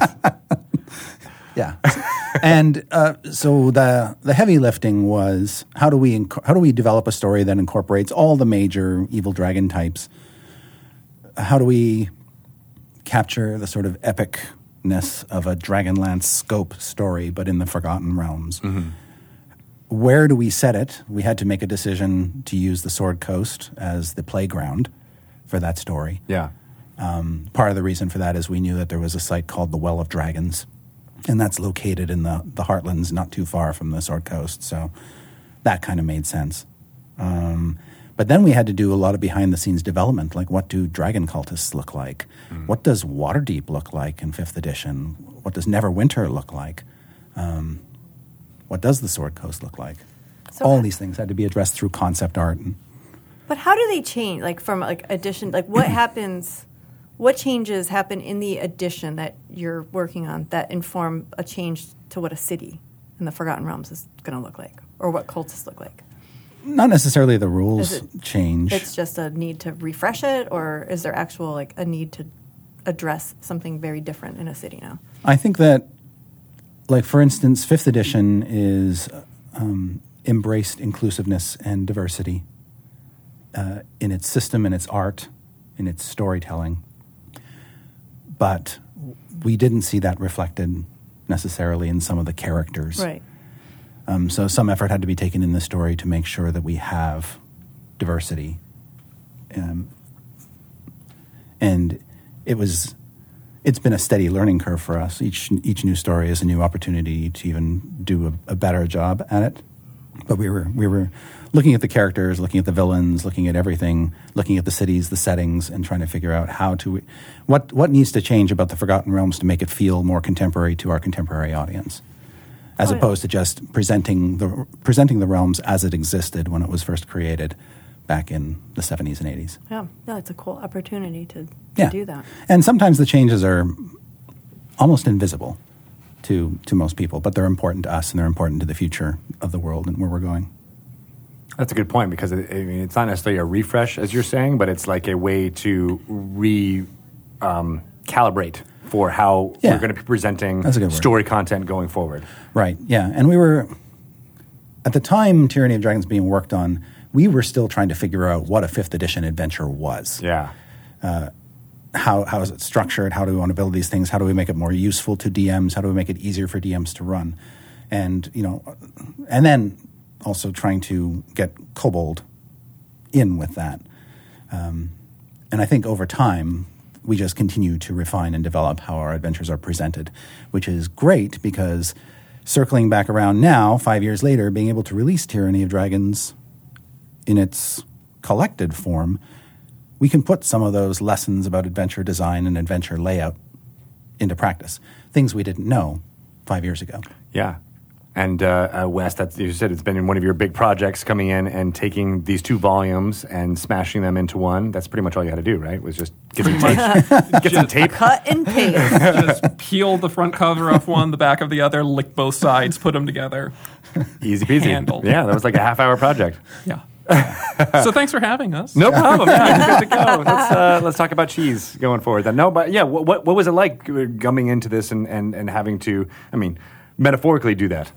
So the situation was very much presented as we've got these two books, we want to put them together.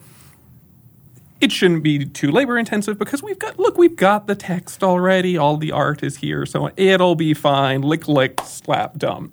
Um, as we got into it, there are a number of other elements that go into the creation of making a book a coherent thing. And when two books have all of their coherent things, you wind up with a number of redundant organs when you're trying to put them together. So, what we ended up doing as we were going through was in addition to creating just a whole new introduction for the book, which aims much more at like, hey, this is a celebration of five years of design and this uh, this really epic adventure and whatnot. Let's create an introduction that feels more like it is for a campaign, an entire overarching epic feeling adventure rather than two individual things.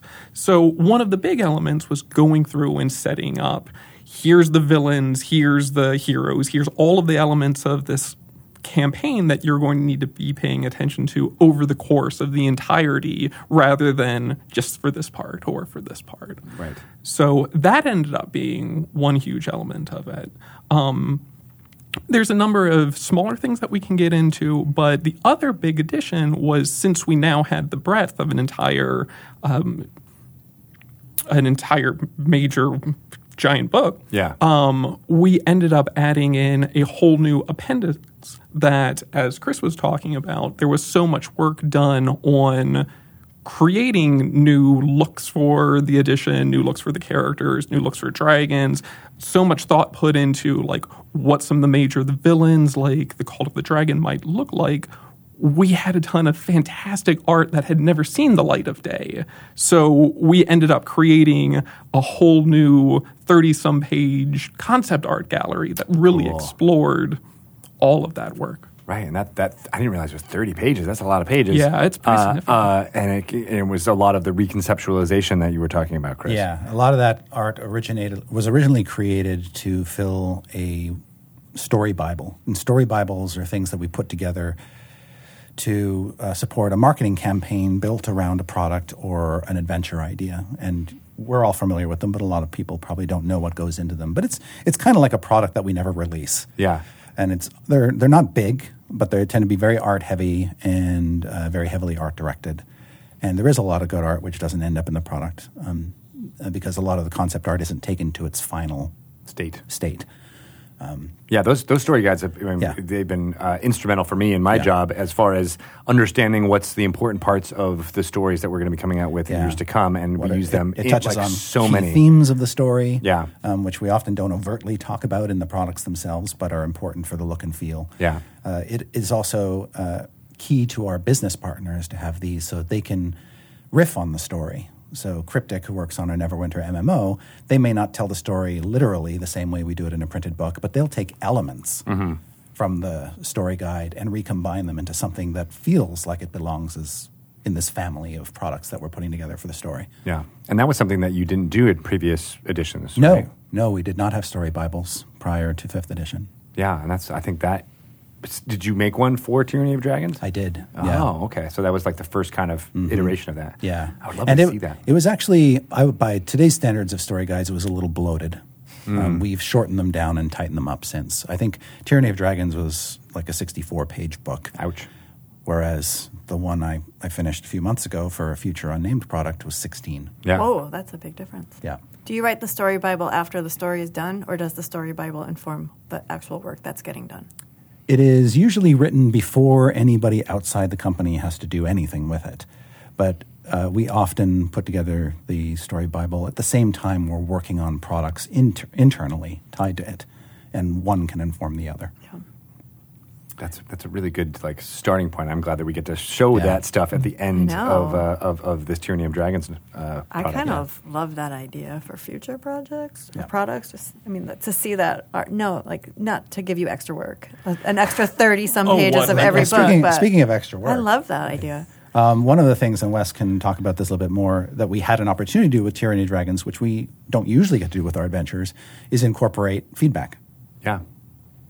Yeah, so there's just over the course of having anything out in the wild for five years, we've got a ton of feedback back from the audience on, oh, this this encounter didn't quite land for us, or we'd like to see this adjusted, or whatever have you. So in the course of reopening the patient, which we so rarely get to do beyond just like errata updates, um, it- we ended up Why are you having so many bodily dismemberment metaphors? I know. because every Oh. Redundant part organs. of creating one of these books is sloppy and messy and dangerous. Wait, that's not how I think of surgeries. Bloody. Can I talk to your doctor? Because I think there's something wrong. oh, was I implying surgery? I'm sorry. Just a typical Friday night for Wes. he did say he did start playing vampires, so that, that makes a little bit of sense. Uh, so in Bloodshed. going back through the yeah right. Um, so in going back through this, we've had the opportunity to incorporate a ton of that. In addition to just throughout the entire book being able to just go through and, you know, tighten up language here and there or make minor adjustments to the rules or whatever have you. Um, some of the big elements have been like the or one of the major um, responses that we got to the first adventure was that the opening encounters are a real meat grinder. It's like I I really would love to play this campaign, but I keep dying dead. to the Chapter one. first monster. no one knows how it ends. exactly. So that's been something where we've gone back and we've taken a, a uh, pretty solid look at the entire first series and encountered, rebalanced those, and set that up in such a way that it does a better job of guiding you into the full the full campaign rather than just being like this is a wall get over it or Don't. or don't play yeah. Uh, and a lot of that was instrumental in uh, it being the first adventure, right? Like being able to learn the the new system, how to test boundaries. I mean, it was it's a, it was a, a big task for for Wolfgang's team uh, Mm-hmm. Yeah. at, at Cobalt to be able to take all that. And, they didn't have the luxury of a great deal of playtesting time. They could do some internal playtests at the time, but not much else. Yeah. Later adventures, we build in more playtesting time. right because Lessons there's a learned. schedule that's not having to do s- exactly. three core rule books at the same time. Precisely, yeah. Um, that's great. And I, I mean, I, I, I want to ask this question because it's probably uh, strange, but like, given the work that you guys have done for decades on RPGs, have you ever had the chance to go back five years and do a reissue of something like this? it's pretty rare Yeah. like I mean, when I you- guess you could say editions are like that, but you know, this is a little bit more like, hey, we can finally refine what we want to do. Yeah. I mean, typically, and we were just joking about this a little earlier, like, typically when something goes out the door, it's like, all right, this has gone to the printer. There is already the next project and the next project and the next project to think about. So rarely do you have the opportunity to be like, ooh, now that we've you know discovered this other technology, we would have done it like this had we the ti the time. Right. New editions notwithstanding, like I've I've worked on a number of monster manuals over the years. and Yeah. You could say that the- they're continuations of one another or developments of one another, but in the whatever 600 to 1,000 different RPG products I've worked on, I don't re- remember the last time it's happened. So this is a rare thing. Yeah. Yeah. Uh, and it's pretty cool, I think, for people who uh, have come into Dungeons and Dragons more recently than five years ago to be able to go back and get this, uh, you know, this first flavor and taste of what fifth edition storytelling could be like. Yeah, with a nice Hydro 74 cover. I know Gorgeous. that cover is That cover. amazing, Oh, that's amazing. showing Tiamat and all five of her heads Yep. in all of their glory. She's beauty. Yep. Um, Love Tiamat. Chris even worked in a uh, quote in Draconic on the back of it, which folks will have to get the book to see what it to decipher it. But Yes, they can use the draconic cipher that's in the player's handbook. Sweet. Oh, that'll be fun. Yeah. Does it say I love Milo.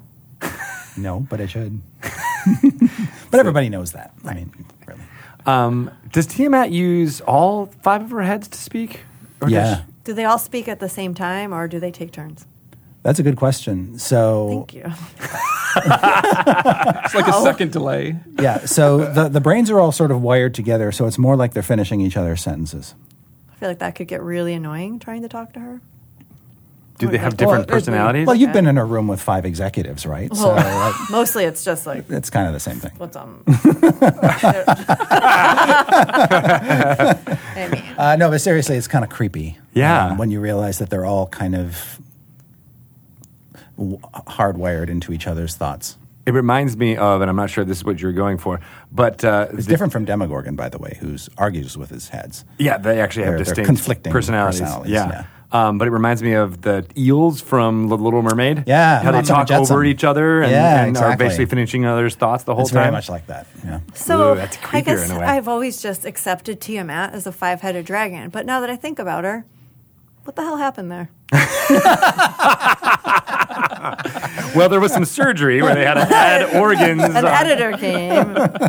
I just attached the heads. just kept yeah, it's cutting it's- and pasting It's dragons. funny you should mention that because every time we tackle Tiamat as a miniature, we are f- artists can often hide things when they portray her in an illustration. Yeah. but where her parts join and where red turns into blue, turns into green, turns into black, turn where that all blends, it's really really hard to pull off in miniatures. It turns out, Oh, um, and we don't even think about it most of the time. right. So the, the answer to your question is she is what she is and she has always been. She doesn't have a mama, she doesn't have a papa, so she wasn't made in a traditional way. She. Oh, that's so sad. She, she is I mean, that's why she's a villain, right? and she's never Just she's, like she's Kesha. never had children. she's had consorts, but I don't think that they're consorts in they're just, you know, token male dragons to keep around to keep her company. Dragon not. Boy toys. Yeah. Dragon boy toys. She doesn't make little Tiamats No. or even really little dragons. Draconians. All right, no. that's different. Well, it's, there's a conversation. but draconians are made in a weird ass way, which if we haven't talked about on Allure, you should know we should. We totally should. Yeah. Yeah. Uh, and and then also the the Tachesis versus Tiamat. Matt, right? Yeah. They're the same Are they? What if they get into a fight? I don't know. Who would win? in a mirror. I don't. It's a 10-headed dragon. I don't understand time travel. I get too overwhelmed. I'm like, I don't know what. I can't stop. Can you, can I you imagine just- how Bahamut feels? He's only got one head. No. But I like I don't understand this Takisa's Tiamat. Like it's Oh. this, like it feels like time travel to me. Like uh, I'm just not gonna think about it too long because it's Well, you, could- you could imagine that no, I probably can't. Two, two different worlds might call the same thing two different things. different. Okay, all right, Yeah. So there's but they that. look different. Do they though? I mean, additions being being what they are, that's actually true because um, we've changed Thank God. to some extent the dragon heads on some of our dragons, like the black dragon, for instance, um, changed dramatically between editions In what way? It's you know we now know it with these sort of curved, sloping, forward-pointing horns. Yes. The black dragon head, as it appears on Tiamat on the cover of DL fourteen, Dragons of Triumph, has straight horns that go back. Interesting. Yeah. What and was- that was true in the original. Uh, that was the original design of the black dragon back in first edition. So why did it change? Oh, that's a huge conversation. It It is. is? Yeah, it, it mostly centers around the reconcepting of dragons for third edition that was done by Sam Wood and Todd Lockwood. And actually, a lot of that art is in this product in the art gallery in the back. Yeah.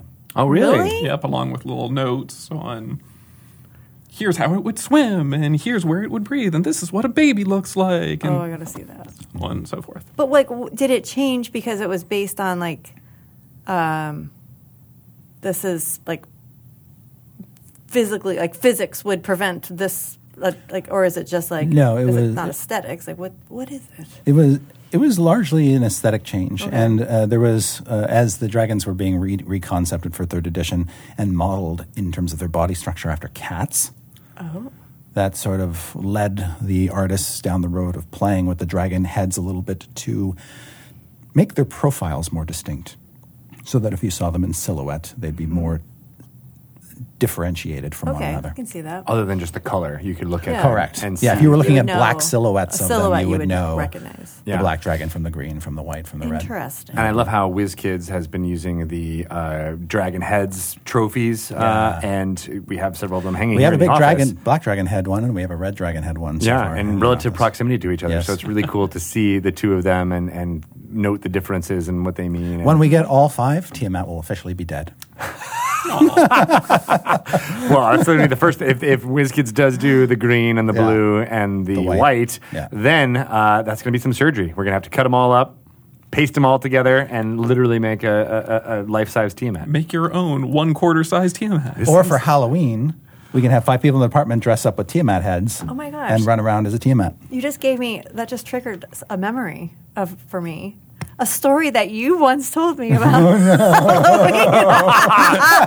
Way to go! You set yourself up for that one. I mean, it's a little off topic, but once you told me a story about a Halloween costume when you had quite the ordeal My costume fail. your Yeah. costume fail. Would you could you please tell the story again, Yes. Mr. Perkins? When I when I was uh, of an age that could be summarized in single digits, my mother made me a Halloween costume. I was a robot, and the robot costume was basically a tinfoil covered box that covered my head, with a tinfoil covered bigger box that covered my torso. With my arms stuck out with tinfoil wraps around them, and my legs sticking out the bottom of the big box with more tinfoil wraps, and then um, shoes that were basically Kleenex boxes wrapped in tinfoil. God, clever. This is Good before stuff. That's good Pinterest. So, okay. Box, box, shoes, Right. arms and legs sticking out. Anyway, because the big box basically was my entire torso down to my knees, I had no flexibility in my body. So as I was climbing up a very, very small hill, it must have been maybe like two feet high, to get to a neighbor's door, I slipped and toppled over. And I could not get back up. So imagine this seven year old kid flailing around on his back in a robot costume on some stranger's lawn. Kids, other kids walking by, and I'm just going, help, Help! Help! Help! Help me. Help. and nobody would stop and help me. Why? That's the part that really crushes me. I They, assume did they because it was take funny. your candy? Did they- you're lucky this is before Facebook or any social media. But did they take your candy? I didn't get my candy stolen. No. Okay, good. No. It was, they weren't that mean. Yeah. But nobody came to help. Maybe they thought it was part of your costume. Like you were like, Were you oh, making- he's Maybe. flailing robot. yes. Beep noises. So it was very sad. eventually, like, because you are here and you're not wearing a robot costume, somebody helped you, Mm-hmm. right? Um, Could it have been Eventually, we must Eventually, assume since yes. you're here. Eventually, have yes. been. Because I was not getting up on my own. Tiamat? Was it Tiamat?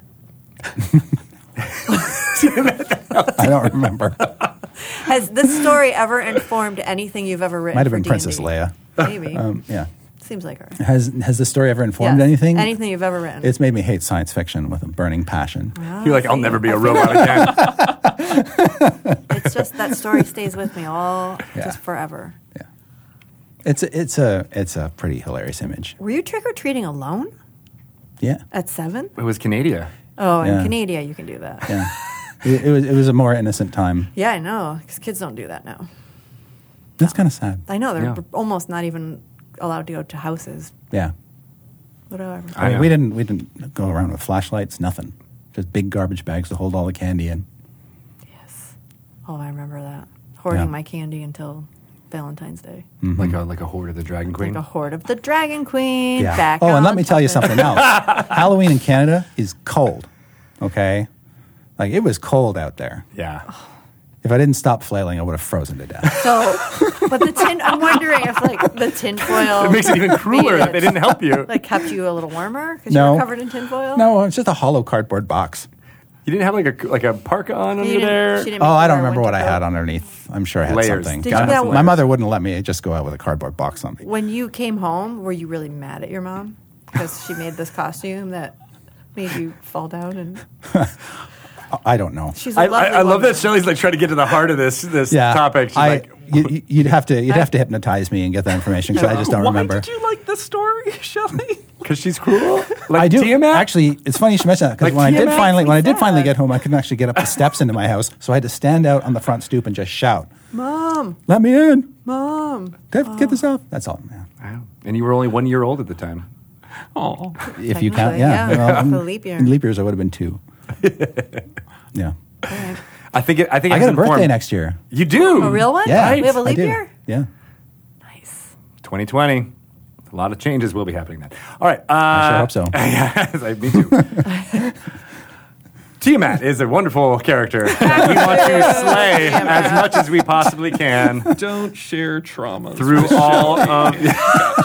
like, I feel like the story was a little sadder this time. But like the first time you Okay. said it, you might have said it with like more humor. Oh, Because okay, now yeah. I, I do have like a sense of sadness around me right now. That sounds like something a robot would say. That You're would like, pass. I understand your human emotions now. Tell me that super funny Halloween story. falling down, uh, I Oh, can't get up. Uh, I was, I watched my dog get Oh hit man, by a I've tried to car. segue away from this like four times. I'm like, let's keep pulling going back. back. in. Okay, okay, okay. So you're a dragon. What do you do? Uh, so we've talked about all the fun things that uh, are going to be in this Tyranny of Dragon, the, the cool cover, the, the uh, All the pages. all of the All the pages pages. that All are the going to be in extra it. pages. Um, but I realize now that there might be people who uh, don't know what the basic storyline of, of, of Tyranny of Dragons was. What, what if someone who has not played through it, what would be some key selling points to be like, hey, this is a good time to jump in and replay this adventure? So, uh, some of the big elements is, are if you're if you want your Dungeons and Dragons game to feature the Dungeons and the Dragons, I mean that's right out the gate. The number of different locations that you go to through the course of this, as you're fighting against the Cult of the Dragon, their whole deal is that they're on the cusp of bringing Tiamat into the Forgotten Realms and just having her lay waste to everything in a sort of ill conceived, oh, I'm sure we'll be fine, like she won't destroy us sort of plot. Um, but as you're fighting against various representatives of the Cult of the Dragon and their allies, like the Red Wizards, you're just going up and down the Sword Coast. Um, Going through dungeons, facing off against red wizards, encountering every different shade of dragon, what there is, and finally, by the climax of the adventure, taking the fight right to the cult of the dragon, uh, at the well of dragons, facing off against uh, Tiamat. Potentially, if you're not able to stop them from summoning her, if you fail at that, then she actually ends up spoiler busting through and then you have to contend with um, a dragon goddess that you're probably mm, it's going to be a challenge at 30 yeah and you're 30? 15th level Wow. enjoy Yeah. Now, but the other thing that's cool about this, and uh, it was very bold to do at the time, it's a, it has a lot of politics in it. Mm. So if you like political intrigue wrapped up with your dragons and your dungeons, this is the story for you because part of your success hinges on you being able to build a coalition um, and to send, basically, get armies together to help you and help you deal with the coalition that's on Tiamat's side. So And this that's was- kind of interesting. This was the introduction of the factions. It was, yes. We had sort of crafted these five different player friendly factions. I call them, pr- they're not friendly necessarily factions, but they're player friendly factions. Player friendly. uh, the Zentarum, the Harpers, the Emerald Enclave, the Order of the Gauntlet, and the Lord's Alliance. And we put a lot of effort into making sure that they each had their thing, their shtick, their their selling points, their points of attraction, things like that. Different classes and different alignments would sort of gravitate toward different groups. But they were all kind of united in this down with Tiamat thing. And if you could get them all together and agree to provisions and terms and stuff in this story, then you could build a coalition to go off and fight um, and not have to do everything by yourself. And that's a key element of the story is making friends. And as you were saying, if, if Powerful TMAT friends. TMAT is a, on her own AC uh, challenge rating of 30, Yeah. plus all of her minions and all of her Cult of the Dragon, uh, Yeah. uh, you need that coalition to be able to. You need the to deal cities with of the them. Lord's Alliance on your side. You need the shadow network of the Zentarum backing you up, or the Harper spies to help you strike down Tiamat's allies wherever they rear their ugly heads. What if you did go toe to toe without any of that help? What would happen? You die. You die. Bloodshed. Bloodshed. Unless you have a very kind and generous DM. ah. Uh, c- one of the other allied factions you can get, are, of course, the Good Line Dragons, because you can't tell Tyranny of Dragons story without and what, what the Chromatics are up to without also talking about what the Metallics can bring. Oh, I don't think I ever got that far in, the- in Yeah. Mm-hmm. this adventure. Yeah. What? I didn't realize the Metallics were involved. Yes, there's even like a dragon moot in one of the chapters where you go and meet a, a bunch of them. Really? Yeah, there's a whole council where you go and meet up with a variety of dragons of different colors and here's the, the it presents the gist of each one of them, what they like, what will turn them off and what you can do to win them over to your side. and That's they awesome. will they will help you. They might help you. So what happened when you were talking about the different al- the alliances, the factions, and getting them on your side? What happens? Like, do they do you get some NPC help, or do It they depends give on you the faction. things to fight Sometimes, this? sometimes it's an army. Sometimes it's more subtle than that. Each faction can bring something different to the table. I, magic items, I assume Mm-hmm. as well. Yeah. So Tiamat's on the cover, so it's Yes. pretty obvious that she's going to show up in this adventure. But if you if you thwart the cultist's efforts to summon her, does the adventure end? That is one of the win states. That is perhaps the most sane win state because alternatively, it's as she's being summoned, there are other things that you can do to weaken her as she comes through, Okay. but better not to have that fight. Really? Oh, yeah. because I feel like I want that fight. and now I feel like if I actually was successful in thwarting the cultists, Yeah. I'd be like, oh, and if you got to go, I'm sorry. there's there are no worse ways to go, Right? really. I mean, I kind of, I kind of want to see what would happen. Having five heads rip you apart. I mean, Yeah. The Sounds damage fun. that you can do with five breath weapons is, will astonish you. It would be horrible. Yeah. um, and for people who are playing Baldur's Gate Descent to Avernus, Tiamat is imprisoned upon that plane of Avernus. That's right. She comes Um, back. And for uh, people who they, they could take a lot of the stuff that's in Tyranny of Dragons and incorporate it with that subplot. Yeah. Right? How, how, how would you, you as Dungeon Master do that? I'm not that mean. No. Well, some characters course I uh, am. who actually show up in uh, Descent into Avernus are in um, uh, Tyranny of Dragons as well, like older Raven's Guard, for example, who Oh. Yeah. plays a major element in the first portion of um, Baldur's Gate Descent into Avernus. Um, he's one. He's the head of one of the alliances that you're trying to curry favor with. So this is a great getting to know you moment before heading into That some of is those cool. Mm-hmm. plots. Mm. Right. Um, and uh, uh, yeah, I would love to mash it all up together in some way, right? To have uh, some plot going up above and having another group be using the Tyranny of Dragons and thwarting Tiamat from coming to the Forgotten Realms, and another group below trying to be, no, she's got to stay here and fight us. You know, what's, ha- what's happening here? yeah. Or help us. Yeah. In, in Descent into Avernus, you can r- reverse the roles a little bit and have Tiamat on your side. What? But in exchange for, Unless you want something for trouble. Yeah, of course. right. Yeah. So, but then there's that other group up above who's trying to, But, yeah. you know, lesser of two evils, so that's fathomable. is that? would it be? I'd help her You would help her? Why is that? because I love female villains. Oh, okay. I just Yeah, do. yeah. I just think Tiamat's the coolest. Yeah, well, she's a five and one. Did you eat my cat when you were at my house? Yes, She reminds me of Tiamat. Always. five heads. She does not, but she acts like she does. There's Oh, just okay. something like about her personality. An that I feel like imperiousness? she's like very just. She rules. breath weapons. Yes. breath weapons. Mm-hmm. She Yeah. just has like the same aura. I feel She like, definitely you made know, Chris yeah. sick. Oh yeah. Oh, that's right. Yeah, you're a toxic cat. That's right. And she's toxic. One of her one of her many weapons. but That's Oh, my- a Kesha song, right? Toxic? Wait, no, that's Britney Spears. Sorry. No. Stop So- getting her confused with other pop stars. That was a long walk home, Rude. by the way. In the In the snow. snow. in the snow, in the blizzard. That was so sad. I walked home from Shelley's house in the blizzard while trying to overcome my deathly allergy to cats. yes. But my I- dog loved you. Yes, yes, we got along famously. Puppy fell in love with Chris. Oh, he's the coolest guy. He's the coolest guy ever. Your dog would scare the crap out of mine.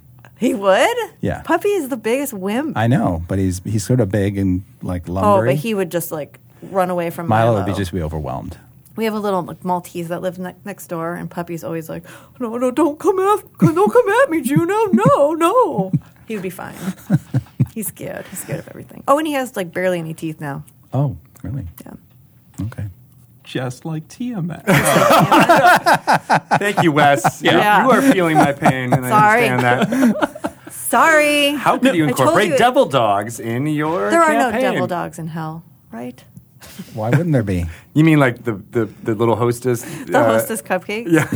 Yeah, They were not called devil dogs, were they? There are is a thing called devil dogs, yeah. That there are is a devil thing. dogs in D and D too. Yes, I know that. I Mm. had a fight one once. They're delicious. Not devil Yum. dogs.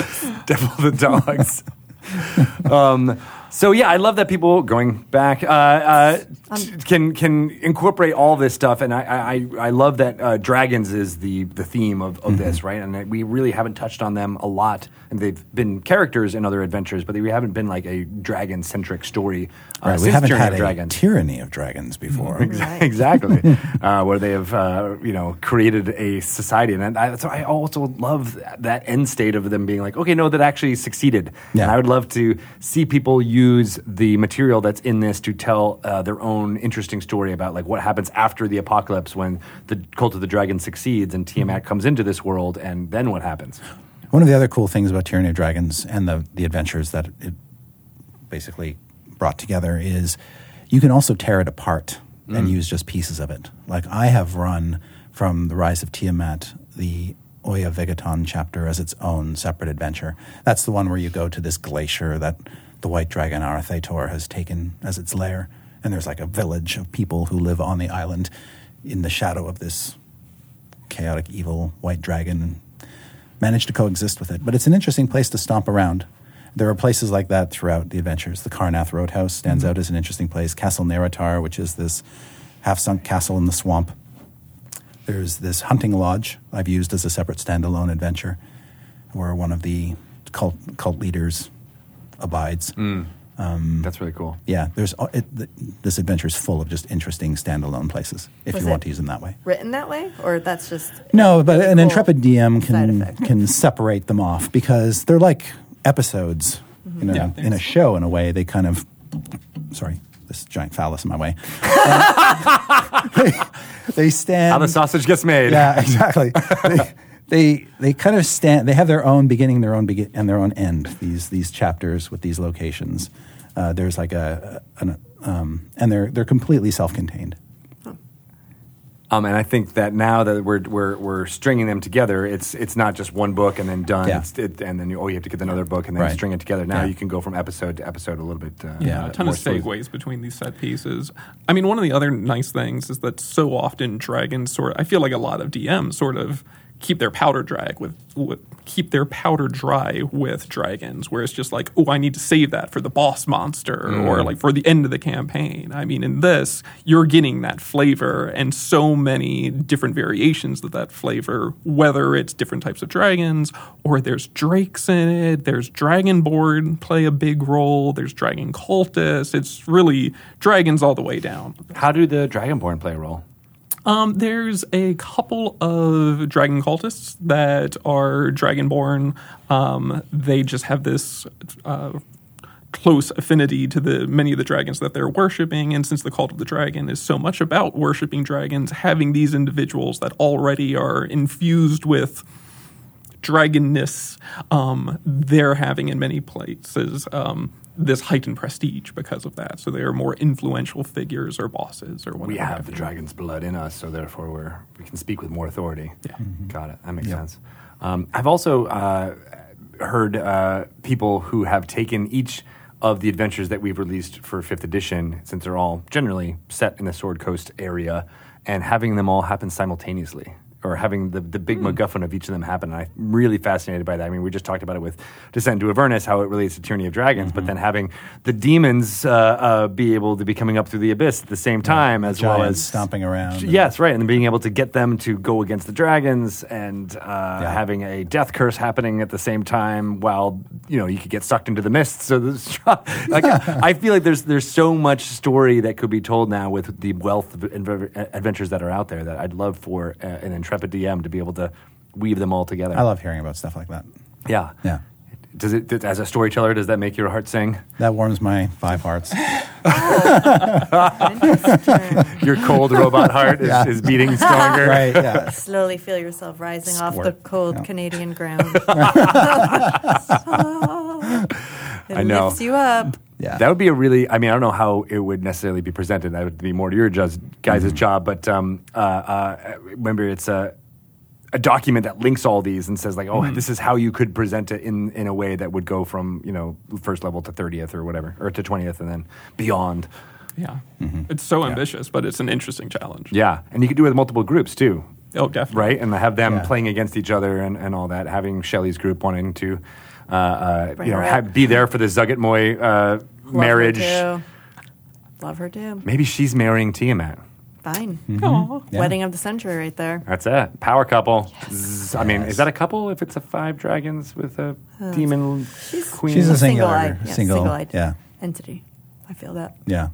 what if you just married one of them? You're like, I'm only going to marry the, the, the blue head. I'm really Mm. connected with the green head.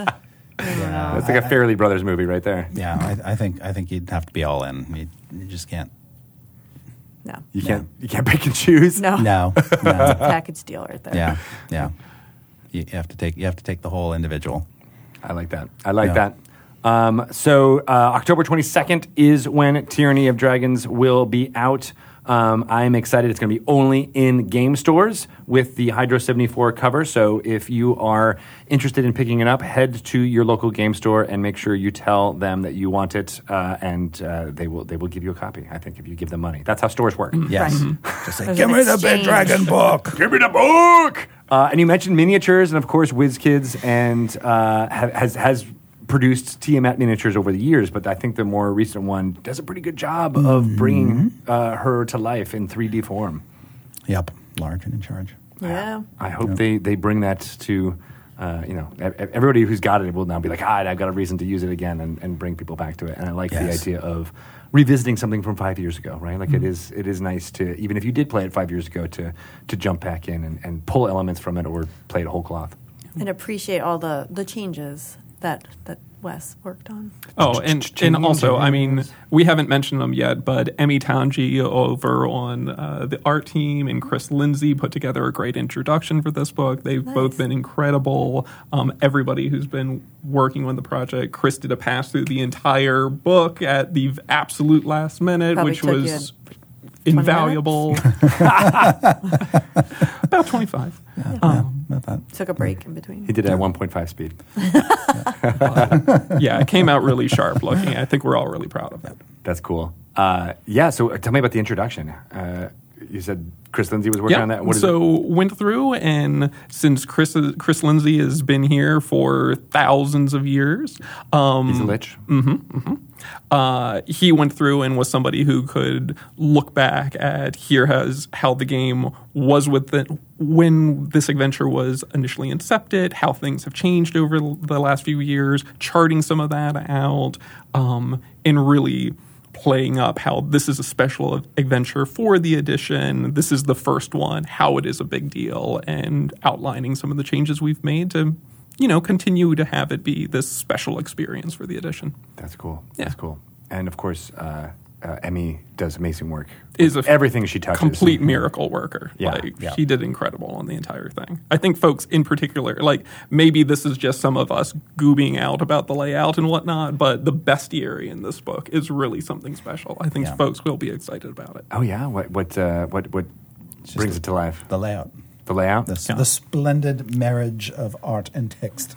Oh, Ooh, I like that you elevated that. You're like the splendid oh, going to look at marriage. Your monocle popped out. You should be a, a- an officiant at a wedding. Do you ever officiate weddings? Just to go back on the the Zugget Moy team at wedding.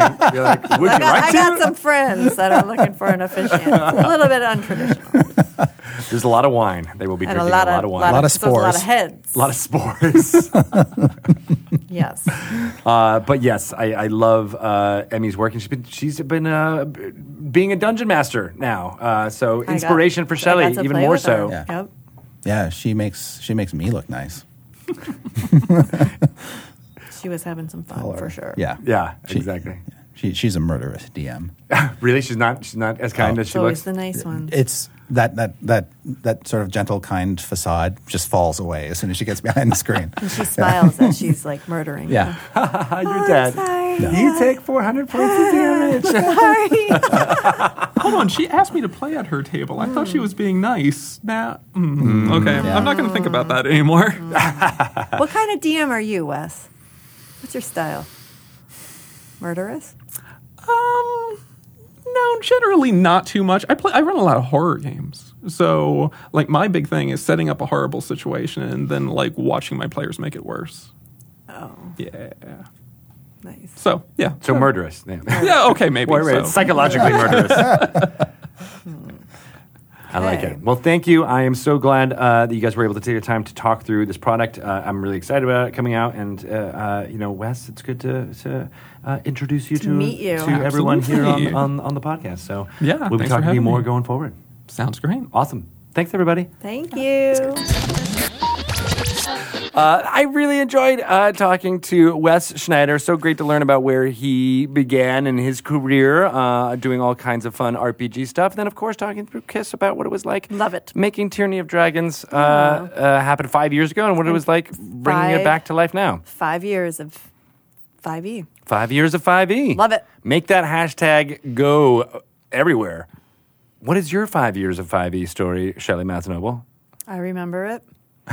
it was a thing that occurred. I remember the thing that occurred. Yeah, and- you were actually here. Uh, Yeah. Uh, I was not when, oh, when yeah, I was five E there throughout the whole fifth Oh, play edition test. launched. Yeah. The day that we launched the playtest, and it, and it didn't go well, technically. Oh. There were so many people that were like, Brrrr. "I want in. And we were like, we're not prepared for this many people. That is always the thing with like betas where you're like you don't you can't really anticipate whether or not it's gonna catch on and then all of a sudden people were like, Let's download it, let's do no. it. and let's they were make it so good, happen." and they stuck with it the whole time. I mean, come on. That's what a community. what a community. Yeah. And uh, kudos to you out there, Yeah. community. Yeah. Uh, thank you for everything you do. All of the dice rolls that you make are important in our Mm-hmm. hearts. They are. They are I can indeed. feel them rolling right now. They're rolling. oh, you just got a one. Dang it. that's a D4. Ah, pointy. Pointy D4. Yikes. Shelly, how can people get in touch with you and give you all of the kudos for designing 5th edition Dungeons and Dragons? You can write a handwritten s- note and stamp it. Do you know Take a what picture of stamps are? that and then post it. to Twitter. How about Twitter at Shelly Moo? That's you. Mhm, that's me. What That about works. you? I am at Greg Tito uh, on the Twitters and then on Instagram at Greg underscore Tito. Oh, You're serious. Um, but of course, if you want to find out everything about what's going on in the world of D and D, go I to do. DungeonsandDragons.com is a great place to start. We'll have lots of announcements and things going up there. All everything about Tyranny of Dragons that's coming out on October 22nd. Everything about Baldur's Gate, uh, Descent into Avernus that came out on September 17th, and everything about D&D versus Rick and Morty and Yes! E- Eberron Rising from the Last War. So there's lots of fun stuff coming up that you should check out on that their website. Of course, Dragon Plus you can download for your phone uh, on iOS and Android. New issues come out every two months. They're rebuilding the backlog database, so the archives of uh, all the past issues are not all there present, but they're rebuilding it now, and so more and more will be uh, popping up and Cool. propagating again. If you don't want to install it on your phone, even though you should, because you get lots of great updates and notifications if you do, you can access that content on dragonmag.com, uh, which is also being rebuilt uh, there. So check it. Love it. Lots of great stuff about uh, Avernus and Baldur's Gate in that right issue right now. Sure is. Going to be some good stuff about Rick and Morty coming up. That's right. You've been doing all types of the Heck interviews. yeah. I would also love to shout out everybody who works on this podcast. We should. Yeah, right? So Yes. Mm. Shelley Mazzanoble, Greg Tito. Thank you. Pelham Yeah. Green. Pelham Green. Yeah. Lots of fans here for Pelham. Audio engineering, recording, max mixing today by Lisa Carr. Yay! Great job, Lisa.